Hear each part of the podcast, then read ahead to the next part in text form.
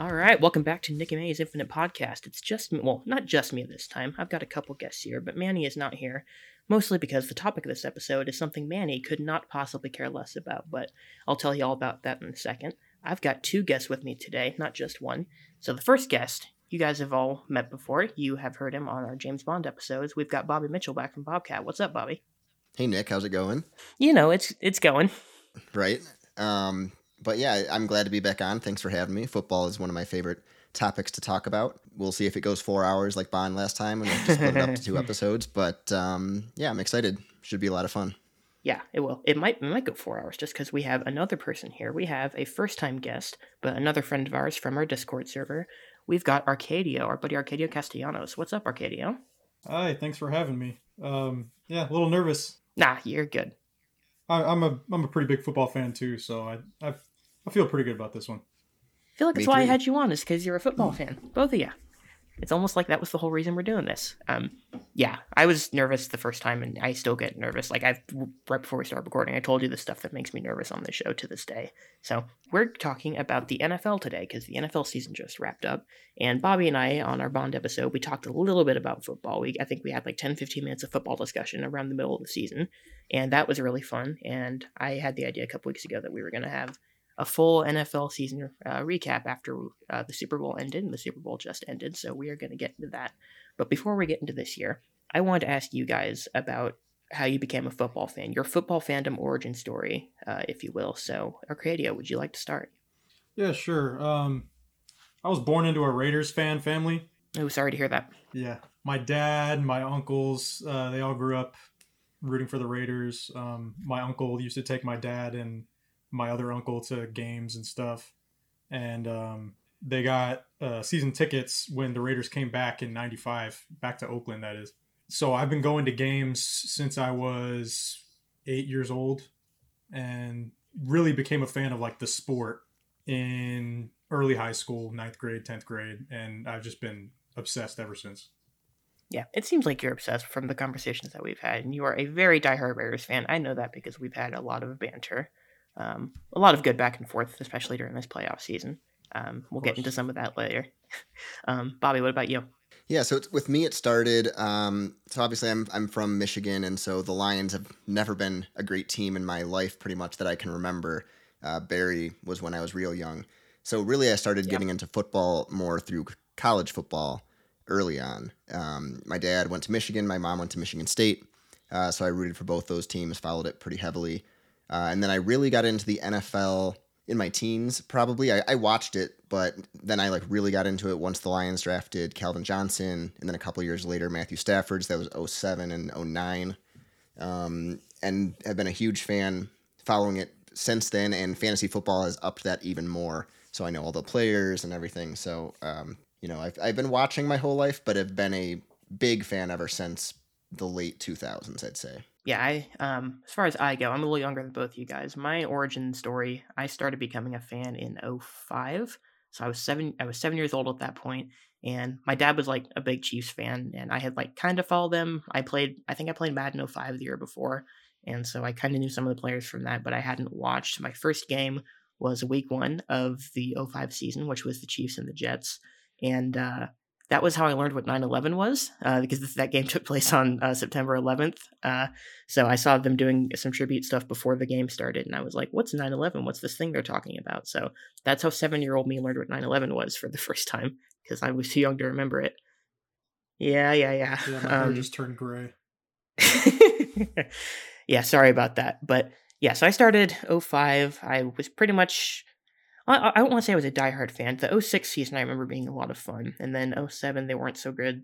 And then they started. The Chiefs had their down their downhill spiral in the late 2000s, and it sort of lasted until uh, 2013. So I still watch most of the games. I, I fell off on a couple seasons just because I knew the team was hopeless. But I would say since 2013 when they got Andy Reid and Alex Smith in there, I've been a diehard fan. I don't think I've missed a game. I might have missed a game or like a Monday night game or two in college because of classes, but I've been a Chiefs, a diehard Chiefs fan since then. And obviously, the last few years have been very rewarding because they felt at a certain point like one of those hopeless teams to me because even in my dad's lifetime, they'd never won a Super Bowl. They'd never um, they never made it past the AFC Championship game. My dad was born in 72, and the Super Bowl they won was the 69 season, I believe.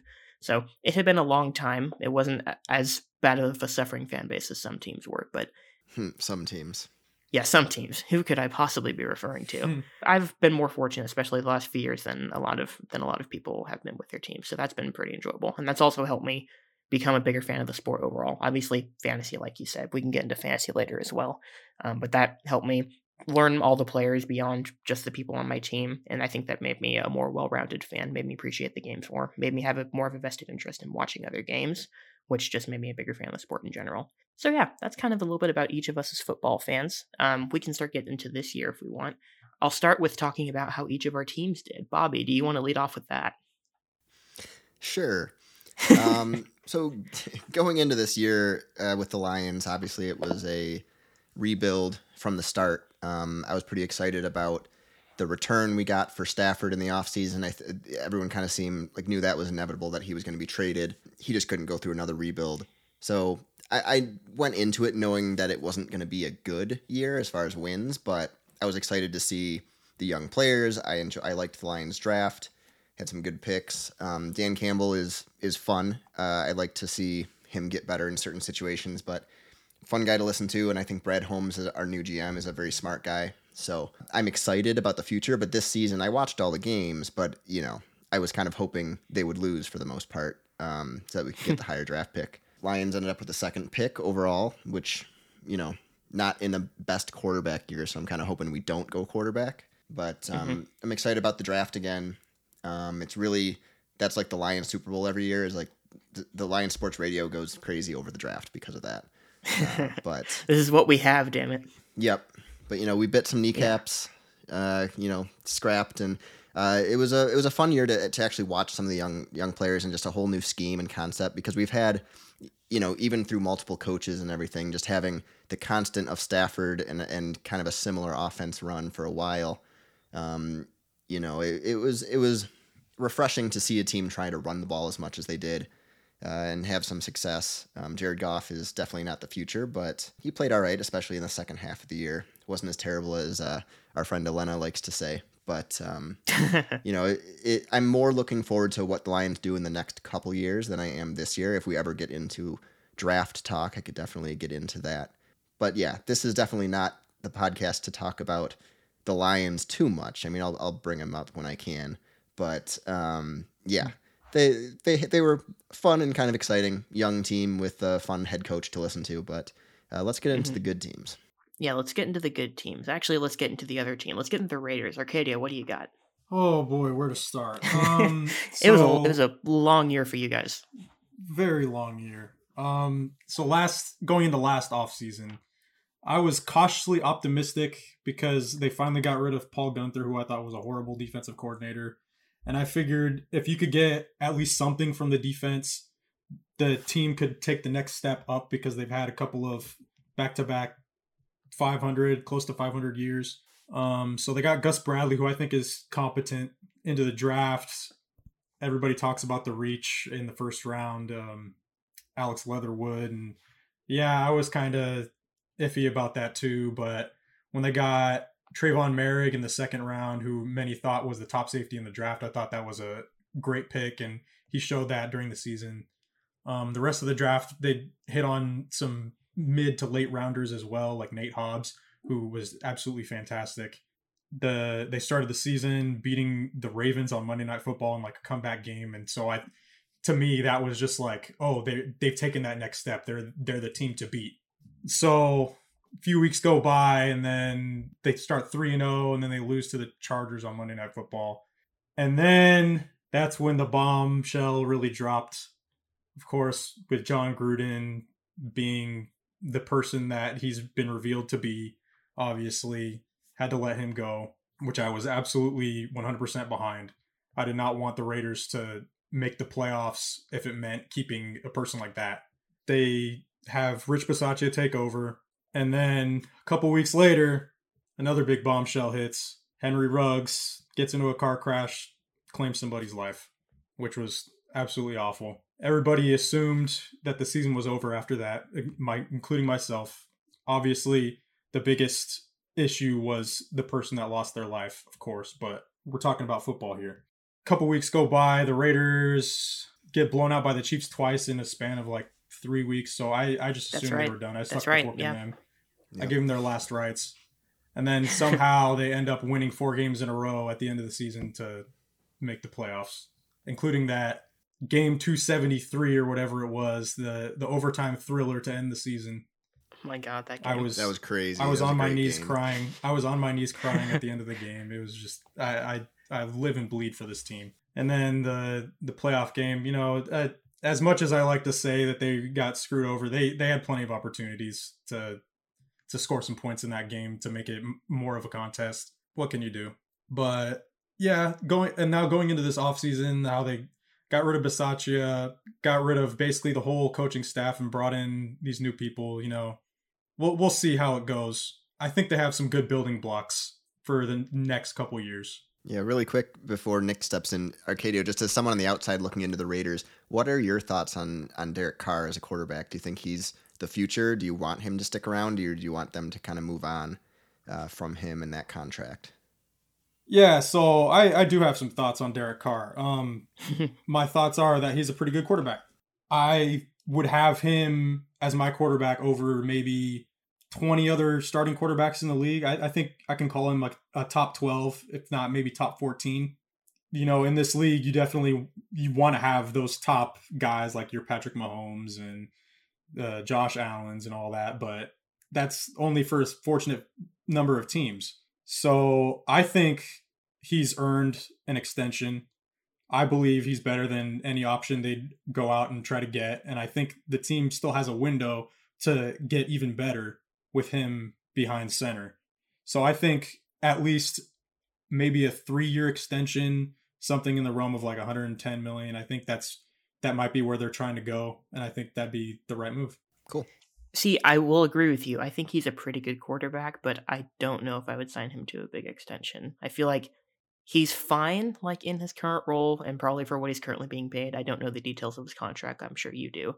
Um, but I don't know if I'd overpay for him right now because like he feels like to me again as an outsider it feels like he's hit his ceiling and I don't know if he'll ever get them past that wild card or maybe a divisional game. Like you said, I don't know what's out there for him. There's a few quarterbacks on the trade market, but I don't know if they're in a position to be able to actually get any of those guys.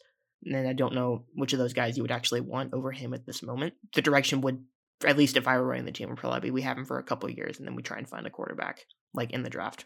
Maybe somewhere in the first round. But I don't know if I'd sign him to a big extension at this point because I do feel like he's hit his ceiling. No, definitely. I think it's I think it's probably going to be a, a, shorter term extension, like two three yeah. years, and it's it's going to be a kind of a wait and see what we have in this McDaniels' offense type situation. Yeah, because I think McDaniels um, is going to learn his lesson from when he coached in Denver and got rid of uh, oh what's his name that went to the Bears. Um, always looked high and sad. When oh, he Jay went Cutler? to Denver, it was Jay Cutler, and he okay. got rid of him as soon as he got there, pretty much. And I think right you know he's going to come into this and want to work with uh, Carr and see what he has instead of trying to restart right away because I think I like Carr as a competitor and as a like the, I like the way he speaks and talks about the team and about his teammates. Um, so I think he's a good guy to have around, and he's a solid quarterback. I think he can you can win with him. Yeah, he's definitely a solid hand. Every quarterback will make their bonehead decisions. I feel like he makes more of them. You know, even in just the two games a year that I see with the Chiefs, I feel like he makes a lot of bonehead errors, at least in those games.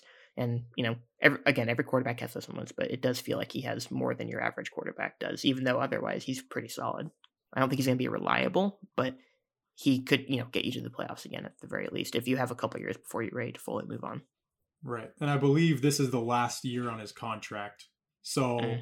I I assume heading into the season he would probably want some kind of commitment before he was ready to, you know, keep being the quarterback. I think he alluded to that too. Um, he said something to the media pretty quickly after the season ended.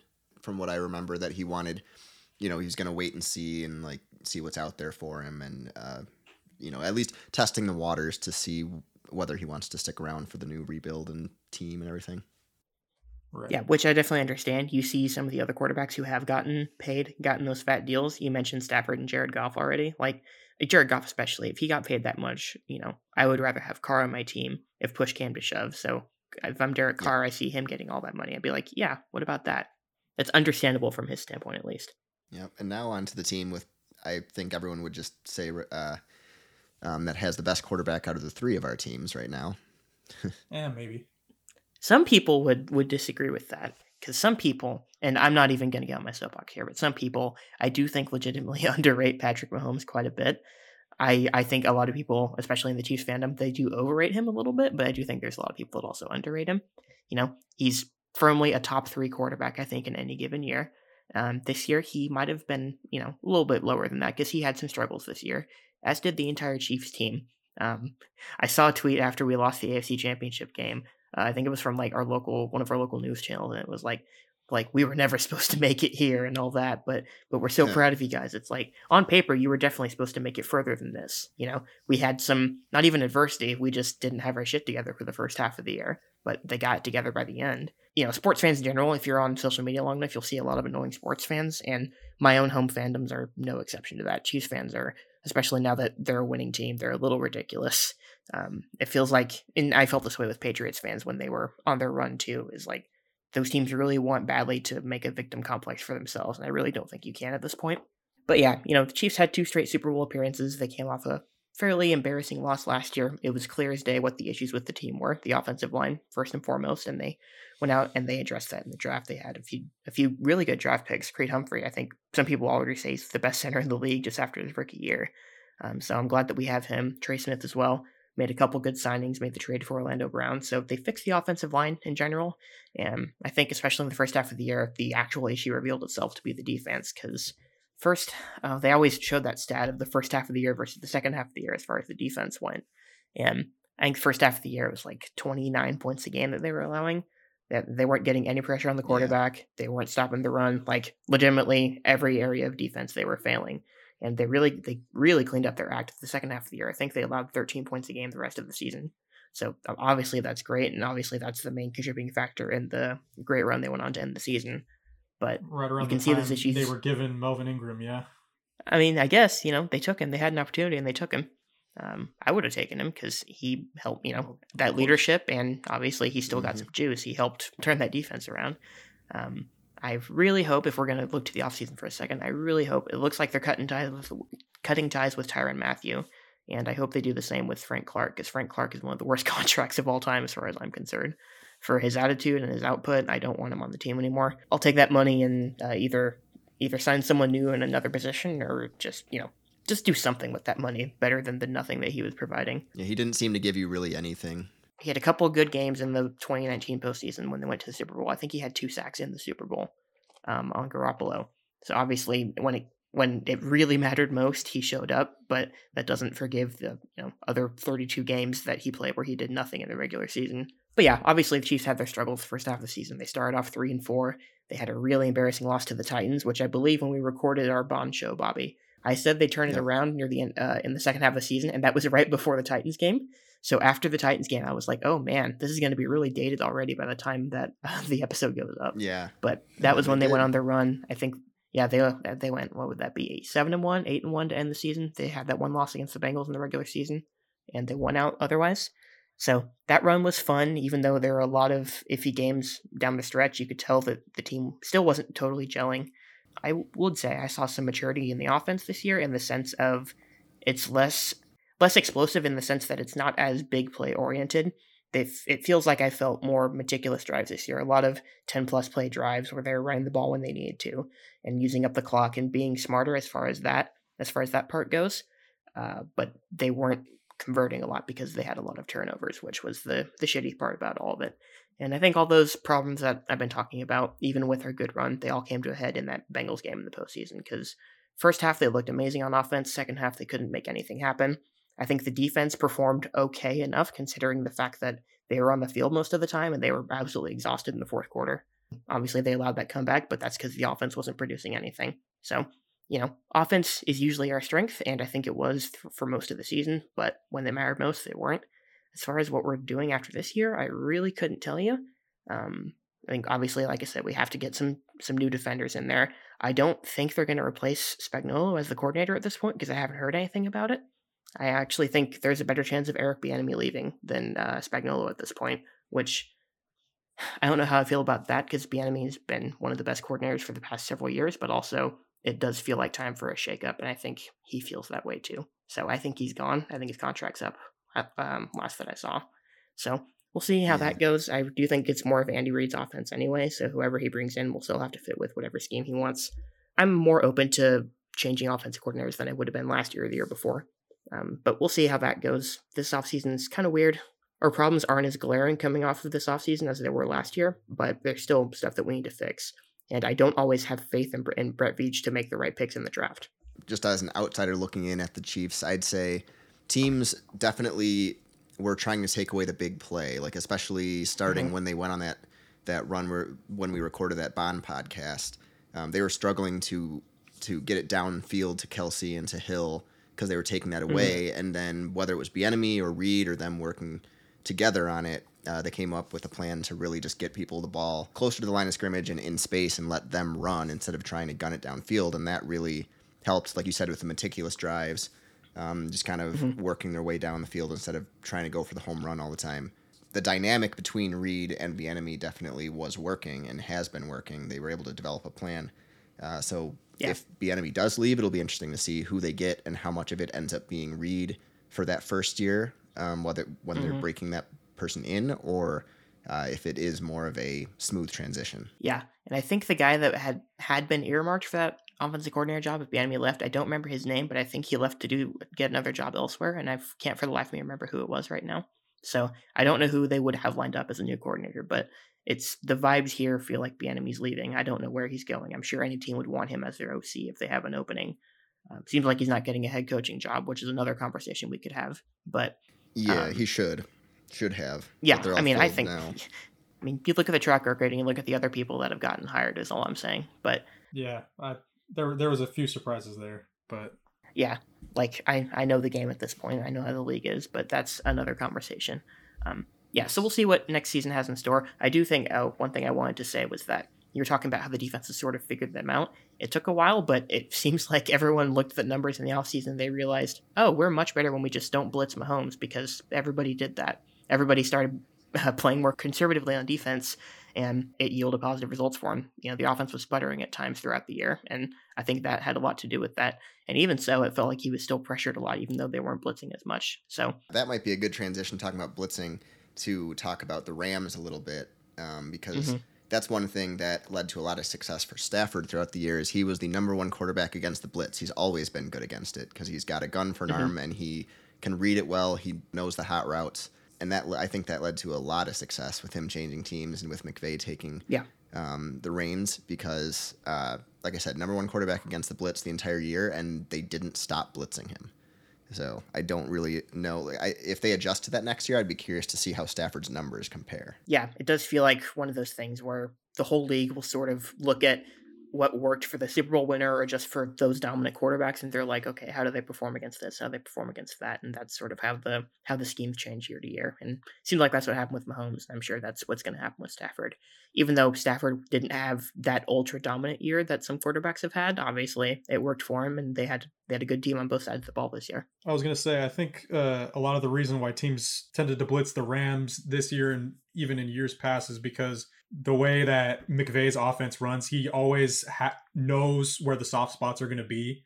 So you can't really just let the quarterback of McVay's offense sit back and dissect the defense because they're they're going to have a route for that specific area. You know what I'm saying? Yeah, the, but the difference between Goff and Stafford is that Goff he relied a lot more on McVay and the play call, and Stafford is very good at changing the play or um, getting a hot route once he sees the protection and the and the pressure that he sees coming. Um, so that might, like I said, like that is probably a good idea against McVay in general. But with Stafford there, it's a much better combo than Goff and McVay. So we talked about how each of our teams did this year, but I think next we'll talk about how the best teams in the league did, did this year. So we're going to get into the playoffs. We've alluded to some of the playoff games.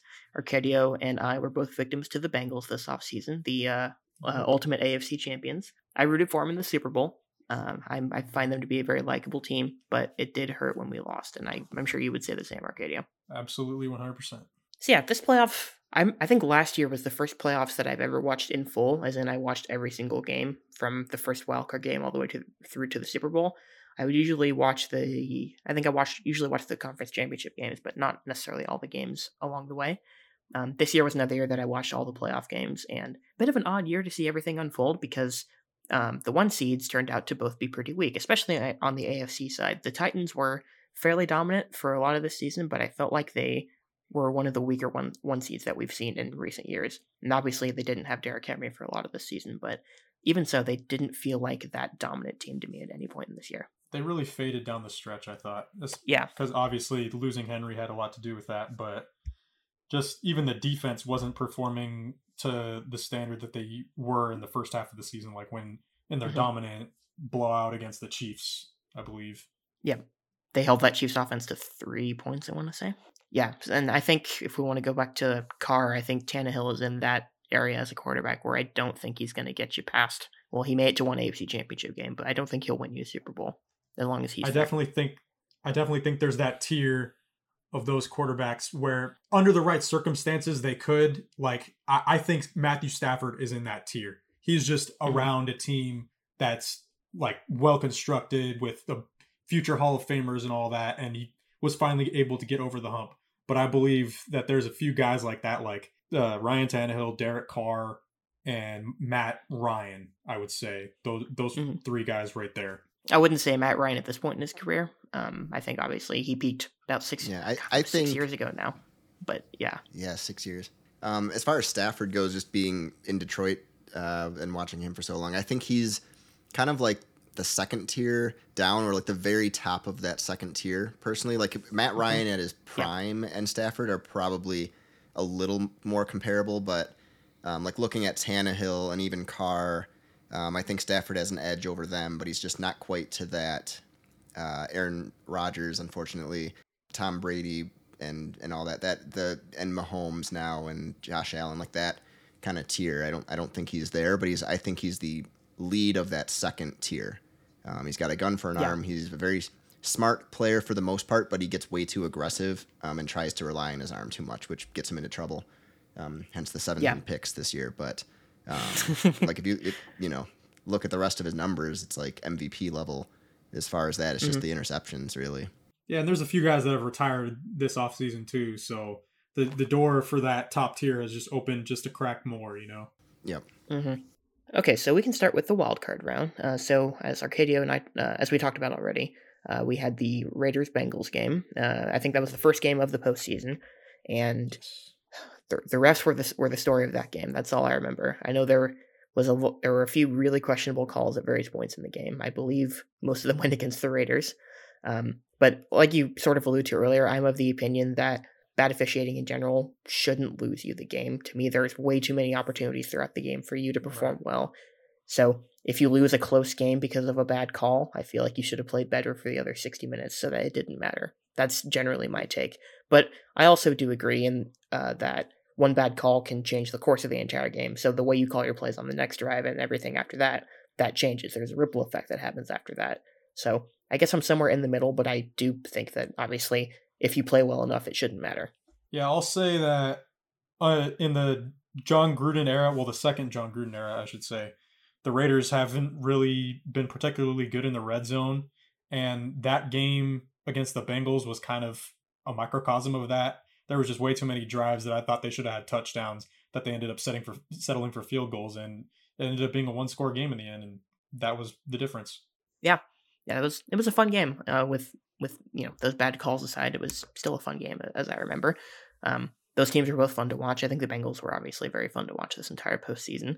Um, we can get yep. to them uh, on the NFC side. The wildcard game I remember was the Niners and the Cowboys.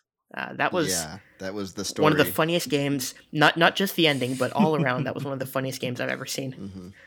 Like it's always funny when Dallas loses, personally, but yeah, uh, the, the Cowboys are lost, just that. The team. way they lost, yeah, the way they yes. lost that game was one of the most ridiculous things I've ever seen, and it's a mixture of coaching and just you know not not being aware of the situation as really a quarterback, um, but kind of the entire team trying to get to the line on that play. Oh yeah, Yeah. I think equal blame goes to Dak Prescott and the coaching staff. Yep. That game also started weeks and weeks of Jimmy Garoppolo narratives, which I am just so tired of at this point. People were trying to argue that he was an elite quarterback, and I think he was Who? technically responsible for some of their Oh, success. goodness. but uh, he's definitely not the main factor in that team's success. He very much was, I'm going to give Deebo the ball, and Deebo's going to make the magic happen, which it did when it needed to. That team didn't score that that well in any of the playoff games, uh, but I guess they did just enough on offense, and he's that kind of quarterback to me. He will do just enough for you if his defense gives him enough to work with, and I feel like he did that in those two postseason games. And he almost made it to the Super Yeah. Bowl again. He did, and I'm very curious to see where he goes because it's pretty much. I mean, he even said it himself that he's gone and and he's going to be looking for a trade between uh, his Mhm. agents and San Francisco and everything. But I, I could see it would be pretty funny to me to see if he goes to like Carolina, uh, where they just took Darnold. Yeah. Um, and Oh, that would- that that would would be that such would, be so move. funny, exactly, because they're the only team out there that I like. There, I'm sure there's a few that would take Garoppolo, but they just seem like the team that keeps searching for something. They even signed Cam Newton again midseason. Right. Exactly. That's what I mean. Like they they've done so many things Yeah. to try to fill that void. But uh, San Francisco in general with Trey Lance is going to be very interesting moving forward because he is so raw. Um, and I think that Shanahan kind of got talked into drafting him because I think he wanted. It seems like the consensus was that he wanted Mac Jones, uh, and people around him just couldn't justify drafting him that high after making the trade to give up all those assets for Mac Jones. So he went with the young, exciting, uh, athletic quarterback instead of the guy that fits their um, play style a little better. So he has talent, but one of the most raw quarterbacks I've ever seen come out of the draft. In the offseason, because I knew we were trading Stafford, and once we did, I was like, I got really into watching all the highlights and breakdowns of all the quarterbacks coming out of the draft in case we were able to get one. Um, and his highlights were were very good, but every single one was in either an athletic play where he the play broke down and he ran, um, or it was a designed like he made the first read and that guy was open. So he never really looked at anything else, um, and so he's got to learn to do all of that because he's not now he's not the best athlete on the field anymore, and he was in college for his team. He's obviously a work in progress. Some quarterbacks, it's sink or swim for them in their rookie year. He was a backup for most of the season. You know, it was the same story with Mahomes. He got to play the last game of the year, but I think that year, that first year of being able to learn really helped him. You know, not all quarterbacks get that. Hopefully, Lance got something out of that because next year it definitely seems like it's going to be his team. It will be, and I think it, Shanahan's going to come up with a creative offense to work around his weaknesses for his first starting year. Like I think it's going to be a lot of runs and working Deebo the ball over the middle and and uh, really quick passes, kind of like they did with him this year with Garoppolo in general, but Mhm. more of him in the backfield. A lot of option, a lot of different stuff. I think it's going to be really exciting. So I, I'm, I'm going to be curious to watch that team. Yeah, it's funny you mentioned Mac Jones. There's another wild card game we can mention. There was the uh, the Bills versus the Patriots. The Patriots, who I think most people will agree had a surprisingly good year. They almost won the AFC East again, which seemed like a surprise to a lot of people because the Bills, after their last season, seemed like the runaway favorites, and they were a mostly unchanged Bills team from year to year. So it definitely seemed like they were the favorite, and they ultimately won that division. But both their games in the in the last few few weeks of the season were basically for the division because they were both pretty close in record at that point. Um, but when they played the third time in the playoffs, it did not go Mac Jones's way in his playoff debut. Josh Josh Allen and the Bills had wasn't it a perfect offensive game? It was. I think it was the offensive game. first. Yep, first perfect offensive game. Was it just in the playoffs or in the NFL ever? I think it was ever. All touchdowns, no punts. I think it was the first time ever. Yeah.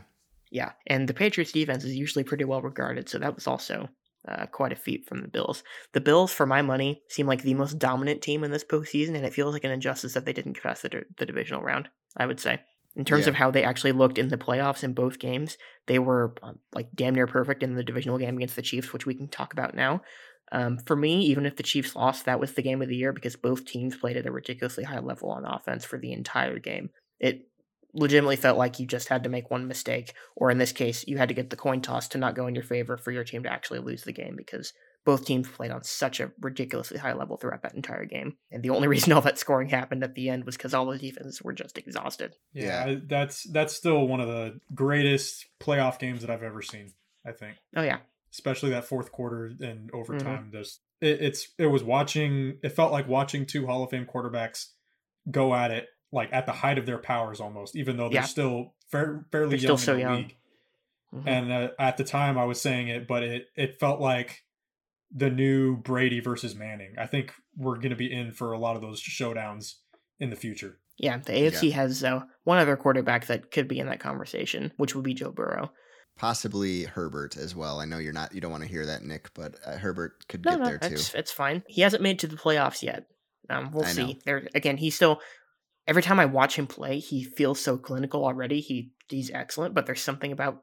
I, f- I feel like it's just something in the air with the Chargers that they just can't get out of their own way, even with the excellent play that he's bringing and how dynamic that whole offense is. I mean, I assume it's just their defense, but I don't watch them other than when they play the Chiefs, and the Chiefs will run up the scoreboard on anybody, so I can't Right. even tell that it's a bad defense necessarily. It's weird because so uh, back to fantasy a little bit, not intentionally, but a lot of my big stars on the on the team that I won my fantasy league this year was from the Chargers. I had Herbert, I had Keenan, Keenan Allen, um, and I had Austin Ekeler, um, and they were you know some of my best players. But you know it was a little Mhm. frustrating to see how inconsistent sometimes, even though they would have some crazy games. For whatever reason, they just I think it, it comes down to coaching. I think a little bit, but uh, they were Yeah. very inconsistent, especially Herbert with what, are- his what are you numbers throughout talking the about? year. Brandon Staley is is God's gift to Earth. Right. Yeah. No, but you know, going they they were very aggressive. They go for it on a lot of fourth downs. They they I don't think they were as successful as they should have been on those. No, But very analytic based on their offense, and I think that needs to change a little bit. And their defense is, was just okay. I don't think it was bad, but it, it gave up big plays when they needed to stop. No, going back to the, another one of the best games of the year was that second Chiefs Chargers game on Thursday Night Football, which also went to overtime. The story of that game to me was that I think it was five different fourth and goals that the uh, Chargers failed to convert, and if they'd have converted one of those, it wouldn't have gone to overtime, and they would have won the game easy. But the Chiefs defense somehow stopped them five times on fourth and goal. So that's clearly Yeah. an area of an area that they need to address in some form this offseason. But it really feels like it shouldn't be because if you have Ekeler and Keenan Allen and Herbert, you should be able to just score whenever you want to score. And Mike Williams, who was a star for the first half of the year. Yeah, Mike Williams as well. So like the Chargers on paper seem like they should be more of a threat than they've been these past two years. Um, I'm still, you know, in terms of threats in the AFC West, I feel like they're the team that could, you know, conceivably dethrone the Chiefs in any given year at this point in time. Um, we'll see what happens with the Broncos in the offseason because I think the Broncos are one quarterback away from being a good team as well. Who could that quarterback be? Who could it be? We might get to him in a second.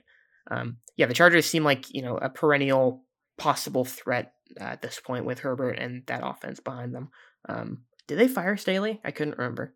No, Uh, no, he's, he's still there. there. Okay, I thought for some reason I thought they did, and that they replaced him after that uh, last game of the year. I think they fired the special teams coordinator, Mm. if I'm not mistaken, after that game. Yeah. Which which I thought was just a, a weak move. Like Staley was the one that called the timeout and nah. Yeah, that game. Yeah. that game again. if we want to talk about special teams coordinators, we can move on to the divisional round where we had the Niners uh, on their Cinderella run playing the Packers in another one of the funniest games I've ever seen. The Packers, who were the one seed again in the NFC. It's funny. Do you guys remember the first week when the Packers got blown out and people were like, "Rodgers doesn't care anymore. He's washed, and the Packers are the Packers are done." I heard those Right. same all that same narrative around Tom Brady in 2014 after after the Chiefs destroyed him on Monday Night Football, and then he won the Super Bowl that year, and then he won two Mhm. more. I think Was that three on more? Cincinnati? Was that the same year? Or the same game, I should say? I don't know. Might be. Yeah, it was 2014, like week three or four Monday Night Football is the Chiefs game I'm thinking of, but they blew out the Patriots. I think that was the famous on to Cincinnati from Bill Belichick. Oh, okay. But yeah, we had a similar uh, thing with Rodgers this year, just after week one, because they had a bad a bad week one, and they rebounded, and they were the Packers that I feel like I see every year. They were excellent in the regular season. Rodgers is one of the best, most clinical quarterbacks I've ever seen, and then when it gets to the postseason, they just can't do it for whatever reason. Well, for this for this particular game, the story was their special teams, who what they give up a blocked punt touch, uh, touchdown, I believe, and Yeah. there's something else that it- happened. Uh, they gave up some big returns in the game. I'm trying Yeah. to remember. I, I think there was a blocked field goal as well.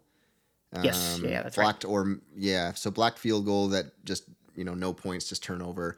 The blocked punt late, which was the only way that San Francisco was going to score because they got you know Mhm. the big Deebo one early, right? I- or was it just? I'm Yeah, trying to remember think so. exactly what happened, but they got Deebo and then they got Yeah. the blocked uh, punt. That was their. I think that was their only touchdown was the block punt. The Deebo one. I think they. Oh, ended up And then that two field for goals, I Yeah, think. the, you're right. Yeah. You're right. Yep, because it was 13-10. um, yeah, because Deebo went down the sideline. I thought he was going to score, and they they settled Mm-hmm. for a field goal on that one. That's right.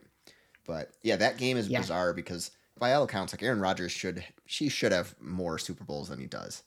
Um, but in the playoffs, At least more it- it appearances. never- He's never had a second appearance.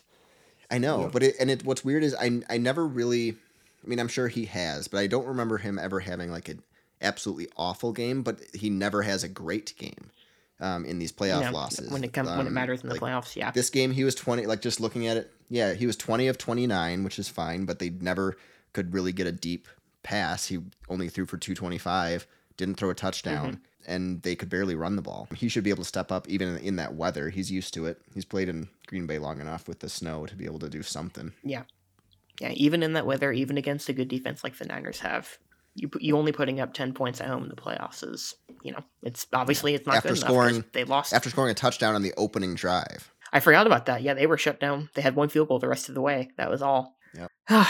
the Packers. What are you gonna do?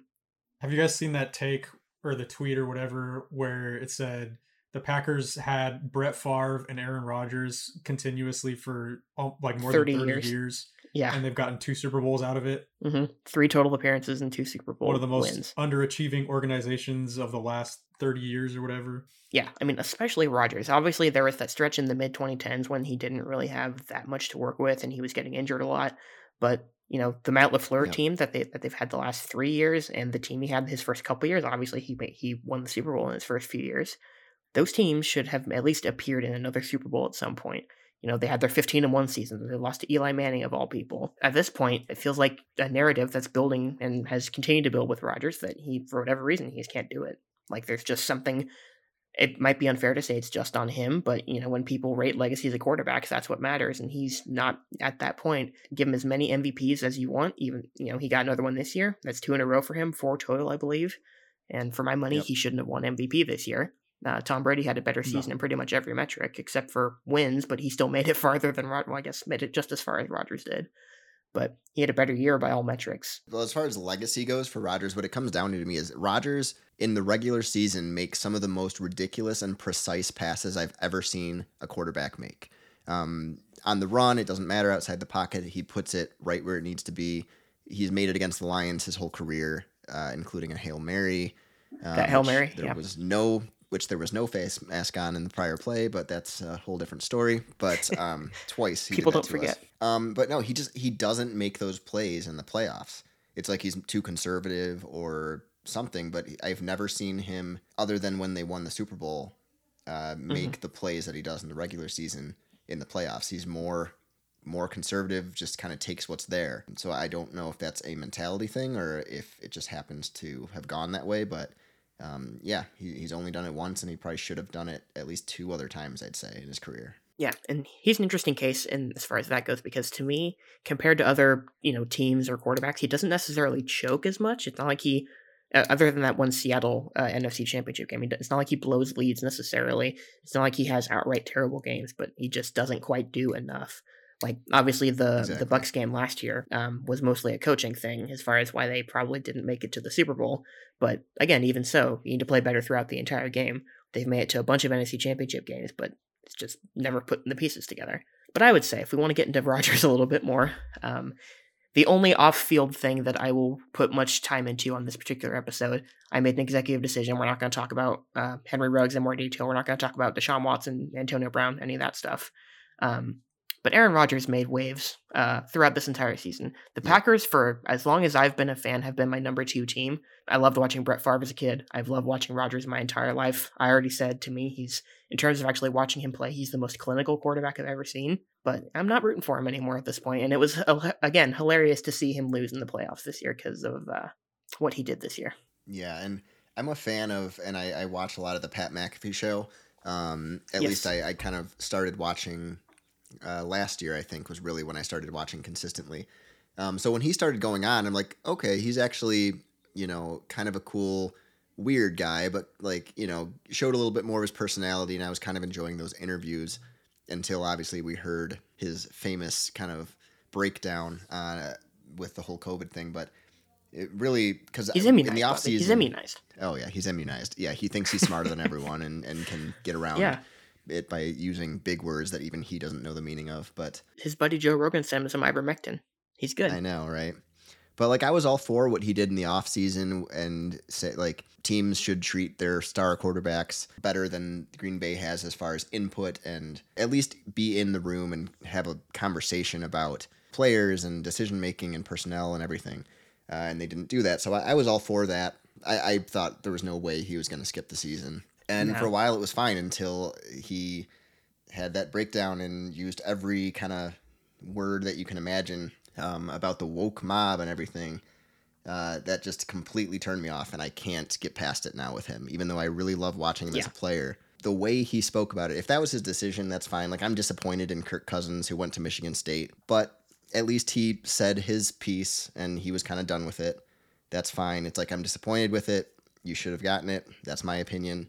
Uh, Rodgers tried to get around it because he wants people to like him, and then just Mhm. attacked. And it was yeah, it was very hard to listen to. if I could jump in on that, um, Yeah. In college, I had a group of friends that we'd always watch football, always talk about football and all that.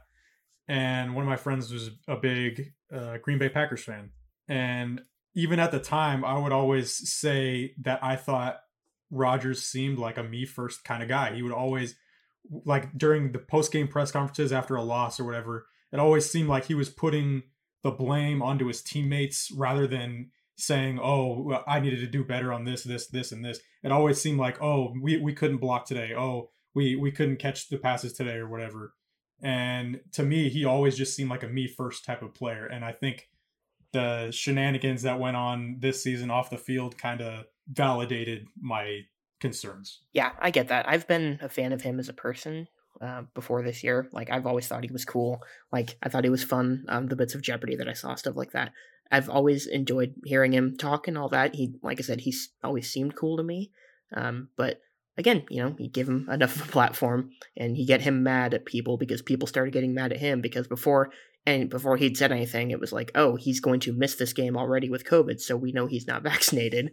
Um, and luckily, that was a Chiefs game that he missed because there was no way the Chiefs were winning that game otherwise. Um, so thank you, Aaron Rodgers, for not being vaccinated as far as that goes. I do think him continuing to be on the Pat McAfee show it, at this point falls on Pat McAfee for bringing him back again and again and again.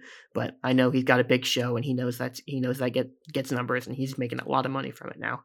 So I get that, even though I think it's you know irresponsible, but also I feel like you shouldn't be easily swayed on whether you get vaccinated for a deadly disease two years into it by listening to the Pat McAfee show.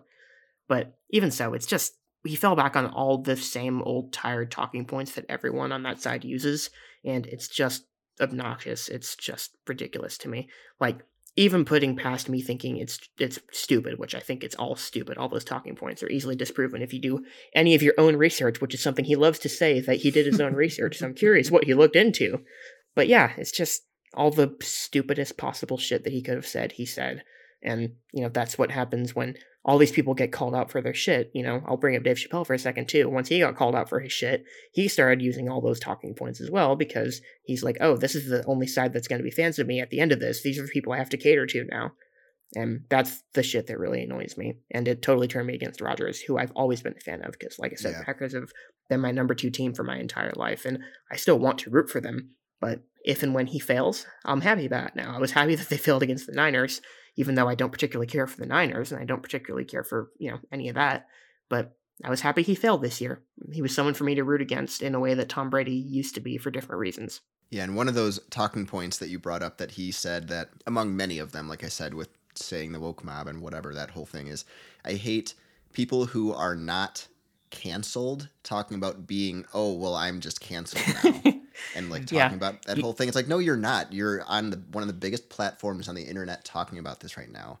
You won the MVP. People are not canceling you. You're good at football, so people are gonna watch. Like they don't. Yeah. There's a lot of people that aren't gonna like you now, but you're not canceled. People that are canceled did something awful. Like there's reasons that other people.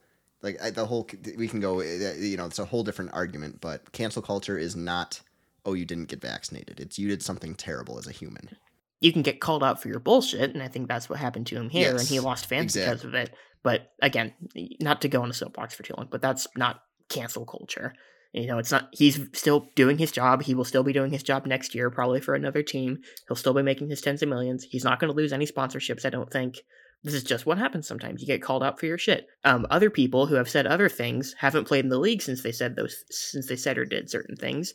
And you said something fucking ridiculous, and you're still playing every week. You're still making your tens of millions of dollars. You still have your platform to go on every week. It's not being canceled. So, Nick, what you were just saying, you think he's going to be on a different team this year? That's just my gut. I, I think this year felt weird for him to leave so so abruptly, but I feel like that's been building, and I don't know how the organization feels about him at this point after the year, and I don't know how the team necessarily feels about him. So they might want him gone. I don't really know, but my gut tells me he goes elsewhere.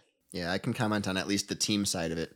Um, I think it was Adam Schefter, one of the the insiders, uh, tweeted a few weeks ago that they want to go all in for Aaron Rodgers. Basically, um, hmm. they're they're all set to be tapped out at the salary cap, get some big big names in there, and like go all in for Rodgers for at least a couple years. It'll depend on what Rodgers then wants to do if he actually wants to stick around. But it sounds like they might know that Love isn't the answer, at least not right now uh, and see that they yeah. have a chance with one of the best quarterbacks of all time, um, and might actually start going all in after seeing what you know the Buccaneers did with Brady and everything, and Rodgers yeah. made complaints. So I think the team definitely wants him back. It depends on if Rodgers is kind of fed up or not and wants to stick around. Right. I heard yeah. uh, some reports. I want to say also a couple weeks ago, they're saying that oh his relationship is much better at this point in the off in the year than it was last year so I don't know. I feel like there's been some cooling off in that in that department ever since then. Yeah, even in the interviews with with McAfee early in the year, uh, or whatever, the he would never mention him by anything but his last name, and then eventually he started calling him by his first name as if they were buddies, like that they started talking hmm. more. Um, so I think there was some mending. It just who knows. I think Rodgers is a very weird individual, so he could yes. still decide to leave. Um, but I think yeah. right now the feeling is I'm tempted to say that he's going to stay, even though I really want him to leave because I want him out of our division. Uh, but, you know, that's just me. Honestly, I think he stays too. Yeah, I think me thinking he was leaving is just that, you know, they had they had this year where they sort of patched things up. It almost felt like one last chance and they didn't, you know, they didn't make it past the divisional round. It feels like there's a lot of it seemed like on the surface there was dysfunction. Maybe there's not. Maybe I misread a lot of that. But I think it's also me looking at all the teams that will have quarterback openings. Um, me thinking that that that's a better chance of him leaving. But we also kind of had a similar situation last year, and he didn't budge, or they didn't they didn't send him anywhere. And like I said, I I, think it comes down to what Rodgers wants to do because I think it seems pretty yeah. clear the team wants him at this point. But if I had to pick one, I'd say he stays for at least two years. Um, I don't know if they're mm, gonna okay. do you know give him another big four year contract or anything, but two years is about what I see for him in Green Bay. Yeah, I mean, I will certainly agree from their standpoint. He's definitely their best chance, even though he can never get back to the Super Bowl. It seems like he's definitely in the interim for for sure. He's definitely their best chance to get back there and to win. Because I don't know who they would get that would actually make make them a threat in the same way at this point. That would actually be available. Because certainly Jordan Love's not going to be that, at least not this soon. No. Unless they were to trade him to a team with a good quarterback already, I don't see it happening. Like if he went to San Francisco and then they traded him back Garoppolo and did like a Goff and Stafford type thing, that would be very odd, but it would not make the Packers a threat. Like there's no other quarterback out there, like you no. said, that I think will instantly make them another contender this year. No. Who are the other quarterbacks that are available or are going to be shopped around? Russell Wilson seemed like the big, the Russell biggest Wilson, one. Yeah. Uh, Kyler is probably the biggest story right now. Oh, right, yeah. Right. I, I, I, don't know how that's going to shake out. I don't think he's going anywhere. Yeah, I don't think no. he's going anywhere right now. But uh, if that relationship breaks down, that's a pretty big issue. Yeah, yeah, it could it could affect a year or two down the line. Yeah, the biggest part to me is that an insider, meaning someone with the team, describing Kyler as self-centered and a me first guy, and that whole thing. That report that just came out, because he won't be happy with that getting out there, no matter who said it, and it's only going to be someone from the team. So now he's going to be wondering who that is. So I could see it spiraling and you know the relationship collapsing, but I don't think it's going to happen this offseason. Yeah, it seems like a some just something that's going to sour over the next year or two, um, yeah. for sure. And again, we're pretty early in that situation as we're recording this, so we don't know how that's going to unfold. I've um, been hearing more and more about it in the past few days, but yeah, we'll see. We'll see how that goes. The Cardinals were another story early on in the year. They had the longest unbeaten streak, didn't they? Yep. Yes. What they started eleven and oh? zero. They were 11 and 0, I think. Yeah. No. Wow. no, not that much. Yeah, much. they it were- was um, it, it wasn't eleven. I don't believe. No, you're right. Okay. No, that was the Steelers, Steelers, last year, were 11 and 0, Yeah, I yeah. think. It was somewhere around eight or nine, I believe, because it was um, for a long time. It was the Cardinals were unbeaten and the Lions were beaten. They were 0 for for just about as Yeah. long as Arizona had, was winning, and then we should have beaten Arizona, and they kicked a ridiculous field goal and that whole thing. But Yeah, they started nine and zero. They lost to the Panthers. I mean, I was never of the opinion that they were an actual threat to win the Super Bowl. Um, some sometimes you get teams that start the year like that. The 2013 Chiefs are the team I always remember. They started nine and zero. It was their first year with Alex Smith, but they had not played Denver yet at that point in the year. And as soon as they played Denver, I knew that streak was gone, and it was definitely gone. and I think they finished 11 and five. Just sometimes you get teams like that, just the way schedules shake out. Um, sometimes injuries happen that'll affect your team down the stretch. Kyler did get injured for uh, a handful of games, even though Colt McCoy did fairly well in his absence. I think they won a couple games with Colt McCoy. they Um, did. They at least won the first one with him to Mhm. stay to stay undefeated. Yeah, again, it happens. Sometimes just teams start off really hot and then they regress down the stretch. We mentioned the Steelers from uh, a year ago who did that. And if we want to talk about the Steelers real quick, uh, they're finally going to have a bit of a new look next year because Ben Roethlisberger finally retired. It feels like maybe, Yep. what, what would you say, the last five years, it's looked like he's really had to go and they just have not wanted to move on from him. At least two or three years overdue. yeah, definitely. I think last year, they're even though they were having their great season at the start, by that playoff game, you could tell that I feel like he was definitely on his last legs. Like he hasn't been able to move for a couple years. It's been rough to watch him because that team should not should not have won nearly as many games as they did with him at quarterback, but they somehow squeaked him out. Yeah, his arm just had nothing this entire Yeah. season. I feel like because I Yeah. obviously like I I- like you guys, I follow the whole- all the fantasy football stuff, and that was a whole big talking point. Like, oh, do do we want Chase Claypool and Diontae, Diontae Johnson, at this point when their quarterback l- literally cannot get them the ball? If they win games, it's an ugly game that they win. Like always, I feel like with the Steelers, even before, um, even before you could really tell that Rodgers was or uh, Roethlisberger was getting older. Like every game the Steelers win seems like it's an ugly game. Like their defense has to perform really well, and their offense will barely get you just enough to win. It feels like that's how it always goes with them.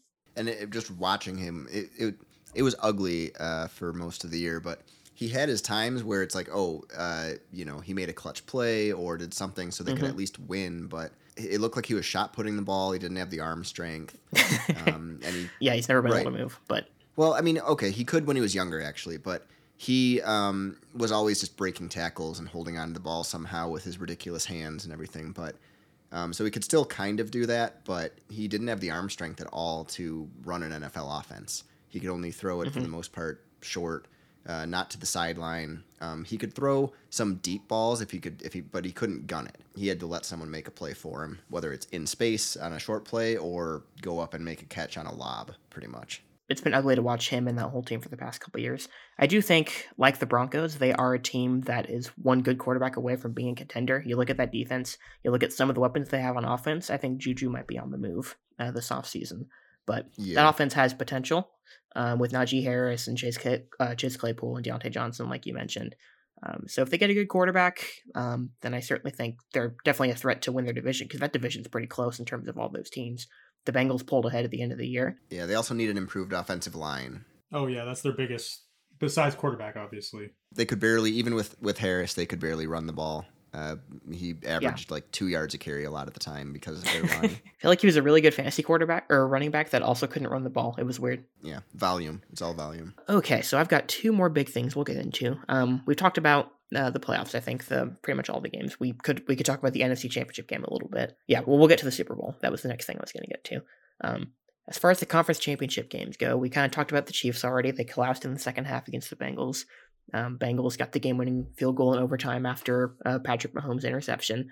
It was rough. I don't want to talk about it anymore. Um, as far as the NFC goes, we had the Rams and the Niners, and that was a very competitive game. Again, the Niners were just surprisingly good this postseason. They got hot at the right time. Sometimes that, that's all you need with a team. I think the two Giants Super Bowl wins are kind of the biggest indicator of that. Is if you get hot at the right time, you can win it all. And they almost got to the Super Bowl. I think if uh, that Stafford pick had not been dropped, I think we would have had a different Super Bowl. Oh yeah, was that uh, to it? Oh, I don't remember who it was. I'm trying to remember. Yeah, I don't know. You're probably right, but I don't remember who that was. Ja- Jaquiski Tartt, I think it was. Jaquiski Tartt. Okay. Yeah, I think he one dropped of it. Stafford's but- one of Stafford's worst tendencies is Yes. to just throw it up because he Yes. has an amazing arm and he just chucks the ball. But a lot of the time, like you know, we'll get into the Super Bowl, but if he on like third and fourteen, he tends to do that, and coaches let him just gun it downfield because it's a punt if they intercept it. So some of those Yeah. numbers are a little skewed because of that. Um, he's throwing more picks because coaches tell him like, hey, just if, if it's third and whatever, you have the arm strength, just get it downfield. You know, Yeah, it's a punt, it's fine. Yeah, Mm-hmm. which you know I don't mind that. That's fine. Uh, if you're not throwing the underneath th- th- route and you think you have a chance to get something big, go for it. That's fine. Did that to Calvin all the time. And the difference is Calvin Johnson could actually come down with the ball when it was, you know, coverage or something. But yeah, that one in the San Francisco game was that was just a mistake. That should have been an interception, and that would have changed the whole game. We saw another one of those patented Stafford throws in the Super Bowl, which we can get into now. To uh, I believe near the end of the first half was when Stafford heaved it toward the end zone and it was Yeah. intercepted by the Bengals. And that's exactly what I was saying. That one was third and 14. Um, Yep. So that one is something where I don't mind that throw. Watching him do that for years, I would be like, oh, there's there it is. That's the Stafford Yeah. punt, and that's fine. Like you know, Watching it back, it honestly wasn't a bad read. It's just I think he he read it a little late and the ball didn't get there in time, you know. The defender it gave the defender too much time to catch up to the receiver in the end zone. Yep, for sure. Well, we're on the interceptions number because that's what everyone kind of points to as like, oh, why, you know, most quarterbacks with three touchdown passes and, you know, 280 something yards in the Super Bowl win the MVP. And everyone's like, well, it's the two picks. Well, looking back at Mahomes when he won the MVP in the Super Bowl against San Francisco, 26 of 42, 286 yards, two touchdowns, two picks. Stafford, 26 of 40, 283, three touchdowns, two picks. Like it's the same numbers, but one more touchdown. Um, and he didn't win it. And Kupp, you know, had a fantastic year. I think he won it because of his year, and obviously he had the 2 touchdowns. But um, it's pretty ridiculous that Stafford now has thrown to two of the best receiver statistical seasons ever with um, Calvin Johnson and Cooper Kupp. And I think it's definitely on Stafford that uh, Kupp was never really a superstar until Stafford got there. Yeah, Kupp was good, not great, but this year he just was the best, for money, the best player in the entire league this season um, in terms of his impact. And he, yeah, I think you're right. He won MVP mostly for that. You know, 92 yards, eight catches, and two touchdowns. That's a pretty good stat line for a receiver, especially obviously he made the game winning touchdown catch. Um, I think I probably would have still given it to Kupp overall. Um, you know, just again for his Yeah. overall impact on the season. Although I did say we watched the Super Bowl together in our Discord chat, and I believe I did say that I am of the opinion that Mahomes should not have won Super Bowl MVP. I would have given it to Daryl Williams personally. Um, he had the dagger touchdown. And he had, uh, I think, at least one other touchdown in the game, and he felt like the guy who was actually performing consistently the entire game. Whereas Mahomes threw his two interceptions, and he looked lost out there and was a little nervous at times. Um, I think I mostly agree with that. his leadership helped spearhead the comeback, which I understand, and obviously they will, you know, it's fan voted, so they'll usually skew toward the quarterbacks. I think the reason Kupp probably won this year is that everyone knows he's a star now, uh, so the fan Mhm. vote obviously is going to be skewed toward him as well. Yeah, and what I was getting at with the Mahomes thing is really like, because I, I think Kupp probably should have won it too, but it comes down to reputation going into the game and what people think of you Mhm. overall in your career. And Mahomes was the hot quarterback and still is, but you know, it was the oh, he's the young up and coming like you know could be the goat quarterback going forward. Um, Yeah. So when he wins the Super Bowl, he gets the MVP. Stafford's been with the Lions.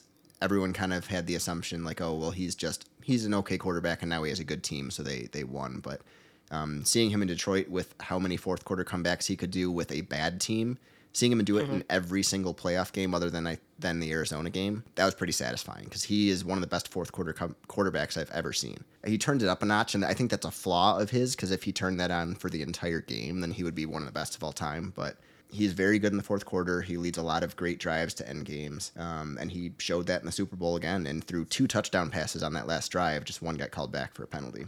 The whole game I found interesting because I was talking to my, my best friend also, and he thought the game was terrible. And it seemed like some of us in the Discord chat thought the game was terrible. I thought it was pretty good, at least at least in the sense that it was competitive, and it never felt like either team was dominant. The Rams seem like to be the favorite. The Bengals, you know, they have issues on defense and their offensive line. Uh, we didn't address the, the Titans game. He got sacked what nine times in that Titans game. Right. Yep. Yeah, and, and Burrow got sacked seven times in this uh, Super Bowl. I think five of those were in the second half because he felt fairly well protected in the first half. But he started getting sacked more and more down the stretch of this game. And obviously, the game clinching play was him getting sacked on that fourth and one. Yeah, Aaron Donald made a play. Did you see um, the behind, like the mic'd up uh, Sean McVay right before that play? No, what, what was Um, it? Oh yeah, that was, that was great. Yeah, so before that play, like on the sidelines, he went up to Donald. It's like, you know, it's your time, whatever he said. He was giving him a little pep talk. And then on the mic to the offensive coordinator and whoever else he was talking to, he's like, Aaron Donald's going to make a play. And he like just called it right before he made that sack. And, and Yeah. then he's like, I knew it. I knew he would. You know, he was yelling. It was pretty cool. Um, Yeah. I, I'm not a huge fan of, like, Sean McVay kind of comes off as a dick to me, Yeah. but he's a very he's a very good coach. Um, but Mhm. that was a cool moment, and that's like okay, that that's pretty cool. I like seeing that. He's he's a good dick. Yeah, He's a good dick. That's a good soundbite. that's a Um, good yeah. Um, yeah, I was happy, at least happy for Aaron, for Aaron Donald because he's been. You look at his stat line; he's been a Pro Bowler every year of his career, and a first team All Pro all but one year of his career. Defensive Player of the Year, I think, three times. Like he's been arguably pound for pound the best player in the entire league in terms of dominance at your at your position. And I'm glad he finally won that Super Bowl, and he was obviously a huge reason for the Super Bowl win. You know, the the Von Miller pickup midseason also helped with that pass rush. The OBJ pickup sucks that OBJ got hurt in the game, but he did get a touchdown. Um, that's another narrative that he can throw back in people's faces now about uh, Cleveland, which I keep hearing about, and I could not care less about that uh, that whole rivalry at this point. Yeah, a lot of people on the Rams that I'm happy for. You know, guys who have been in the league a long time, guys who deserve better than the situations that they were in. So I'm happy for the Rams, even though I was not rooting for the Rams. I have enjoyed watching the Bengals this year. Um, Burrow and Chase are a great pair. I like Joe Burrow just in general. Um, that Bengals offense is exciting they'll be more of a threat in the years to come. I think you know the AFC definitely feels like the Chiefs, Bengals, and Bills feel like at least the next five years of the AFC. Um, maybe another team can squeak in uh, get really good, but right now it definitely feels like those are the teams to be in the AFC. Yeah, I, I still think the Patriots are going to be in the mix for a little bit. they will with with Yeah. Belichick. Belichick. Yeah, we'll see how Mac Jones develops because you know he's had a fairly decent rookie year, but he doesn't seem like that you know that elite quarterback that you might need to win the Super Bowl at this point. Before we get But too far past rookie. you mentioning Aaron Donald, um, he was drafted 13th overall in uh, 2014. Um, Odell Beckham was no. taken right before him. Do you know who the Lions took at number 10? I 10? knew you were going to ask this. Um, Oh, oh, oh. I'm guessing Oh, someone who does not play in a prominent position in the league anymore.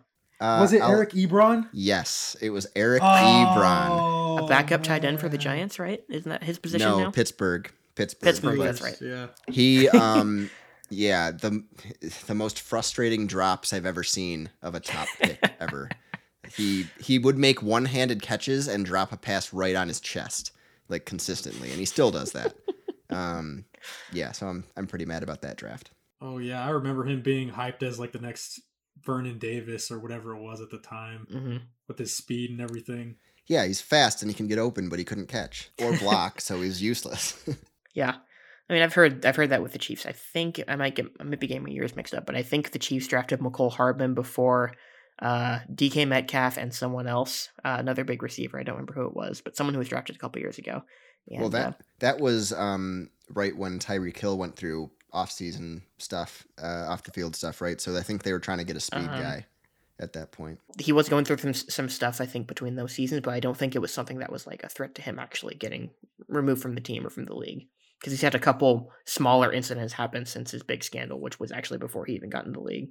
Gotcha. I thought something had happened, and I remember when he was drafted, people saying, "Oh, they're like just in case something happens with Hill, um, they took a guy that could at least match his speed somewhat." Yeah, and Hardman came along a little bit this year. Like he's a decent-ish wide receiver too. I think they should still go after a wide receiver in free agency or in the draft. Someone on the defensive side should be top priority as far as the draft goes. Juju. Yeah, maybe Juju. There was talk about that between in the last offseason, but Juju's like, I'm gonna stick with Ben. He's my guy, and uh, he got rewarded for that by by playing with Ben and Ben's last year and also being hurt for most of it. Uh, so he might want to go elsewhere this time. Uh, maybe he's also committed to the team and he is hopeful for whoever they're going to bring in next. Because I do think if we want to talk about the Steelers again for a second, I don't think they're going to start Mason Rudolph. Maybe for one year they do, but I really think they're going to go after someone because they do have Oh, a yeah. team that's ready made to you know make a playoff push with a better quarterback.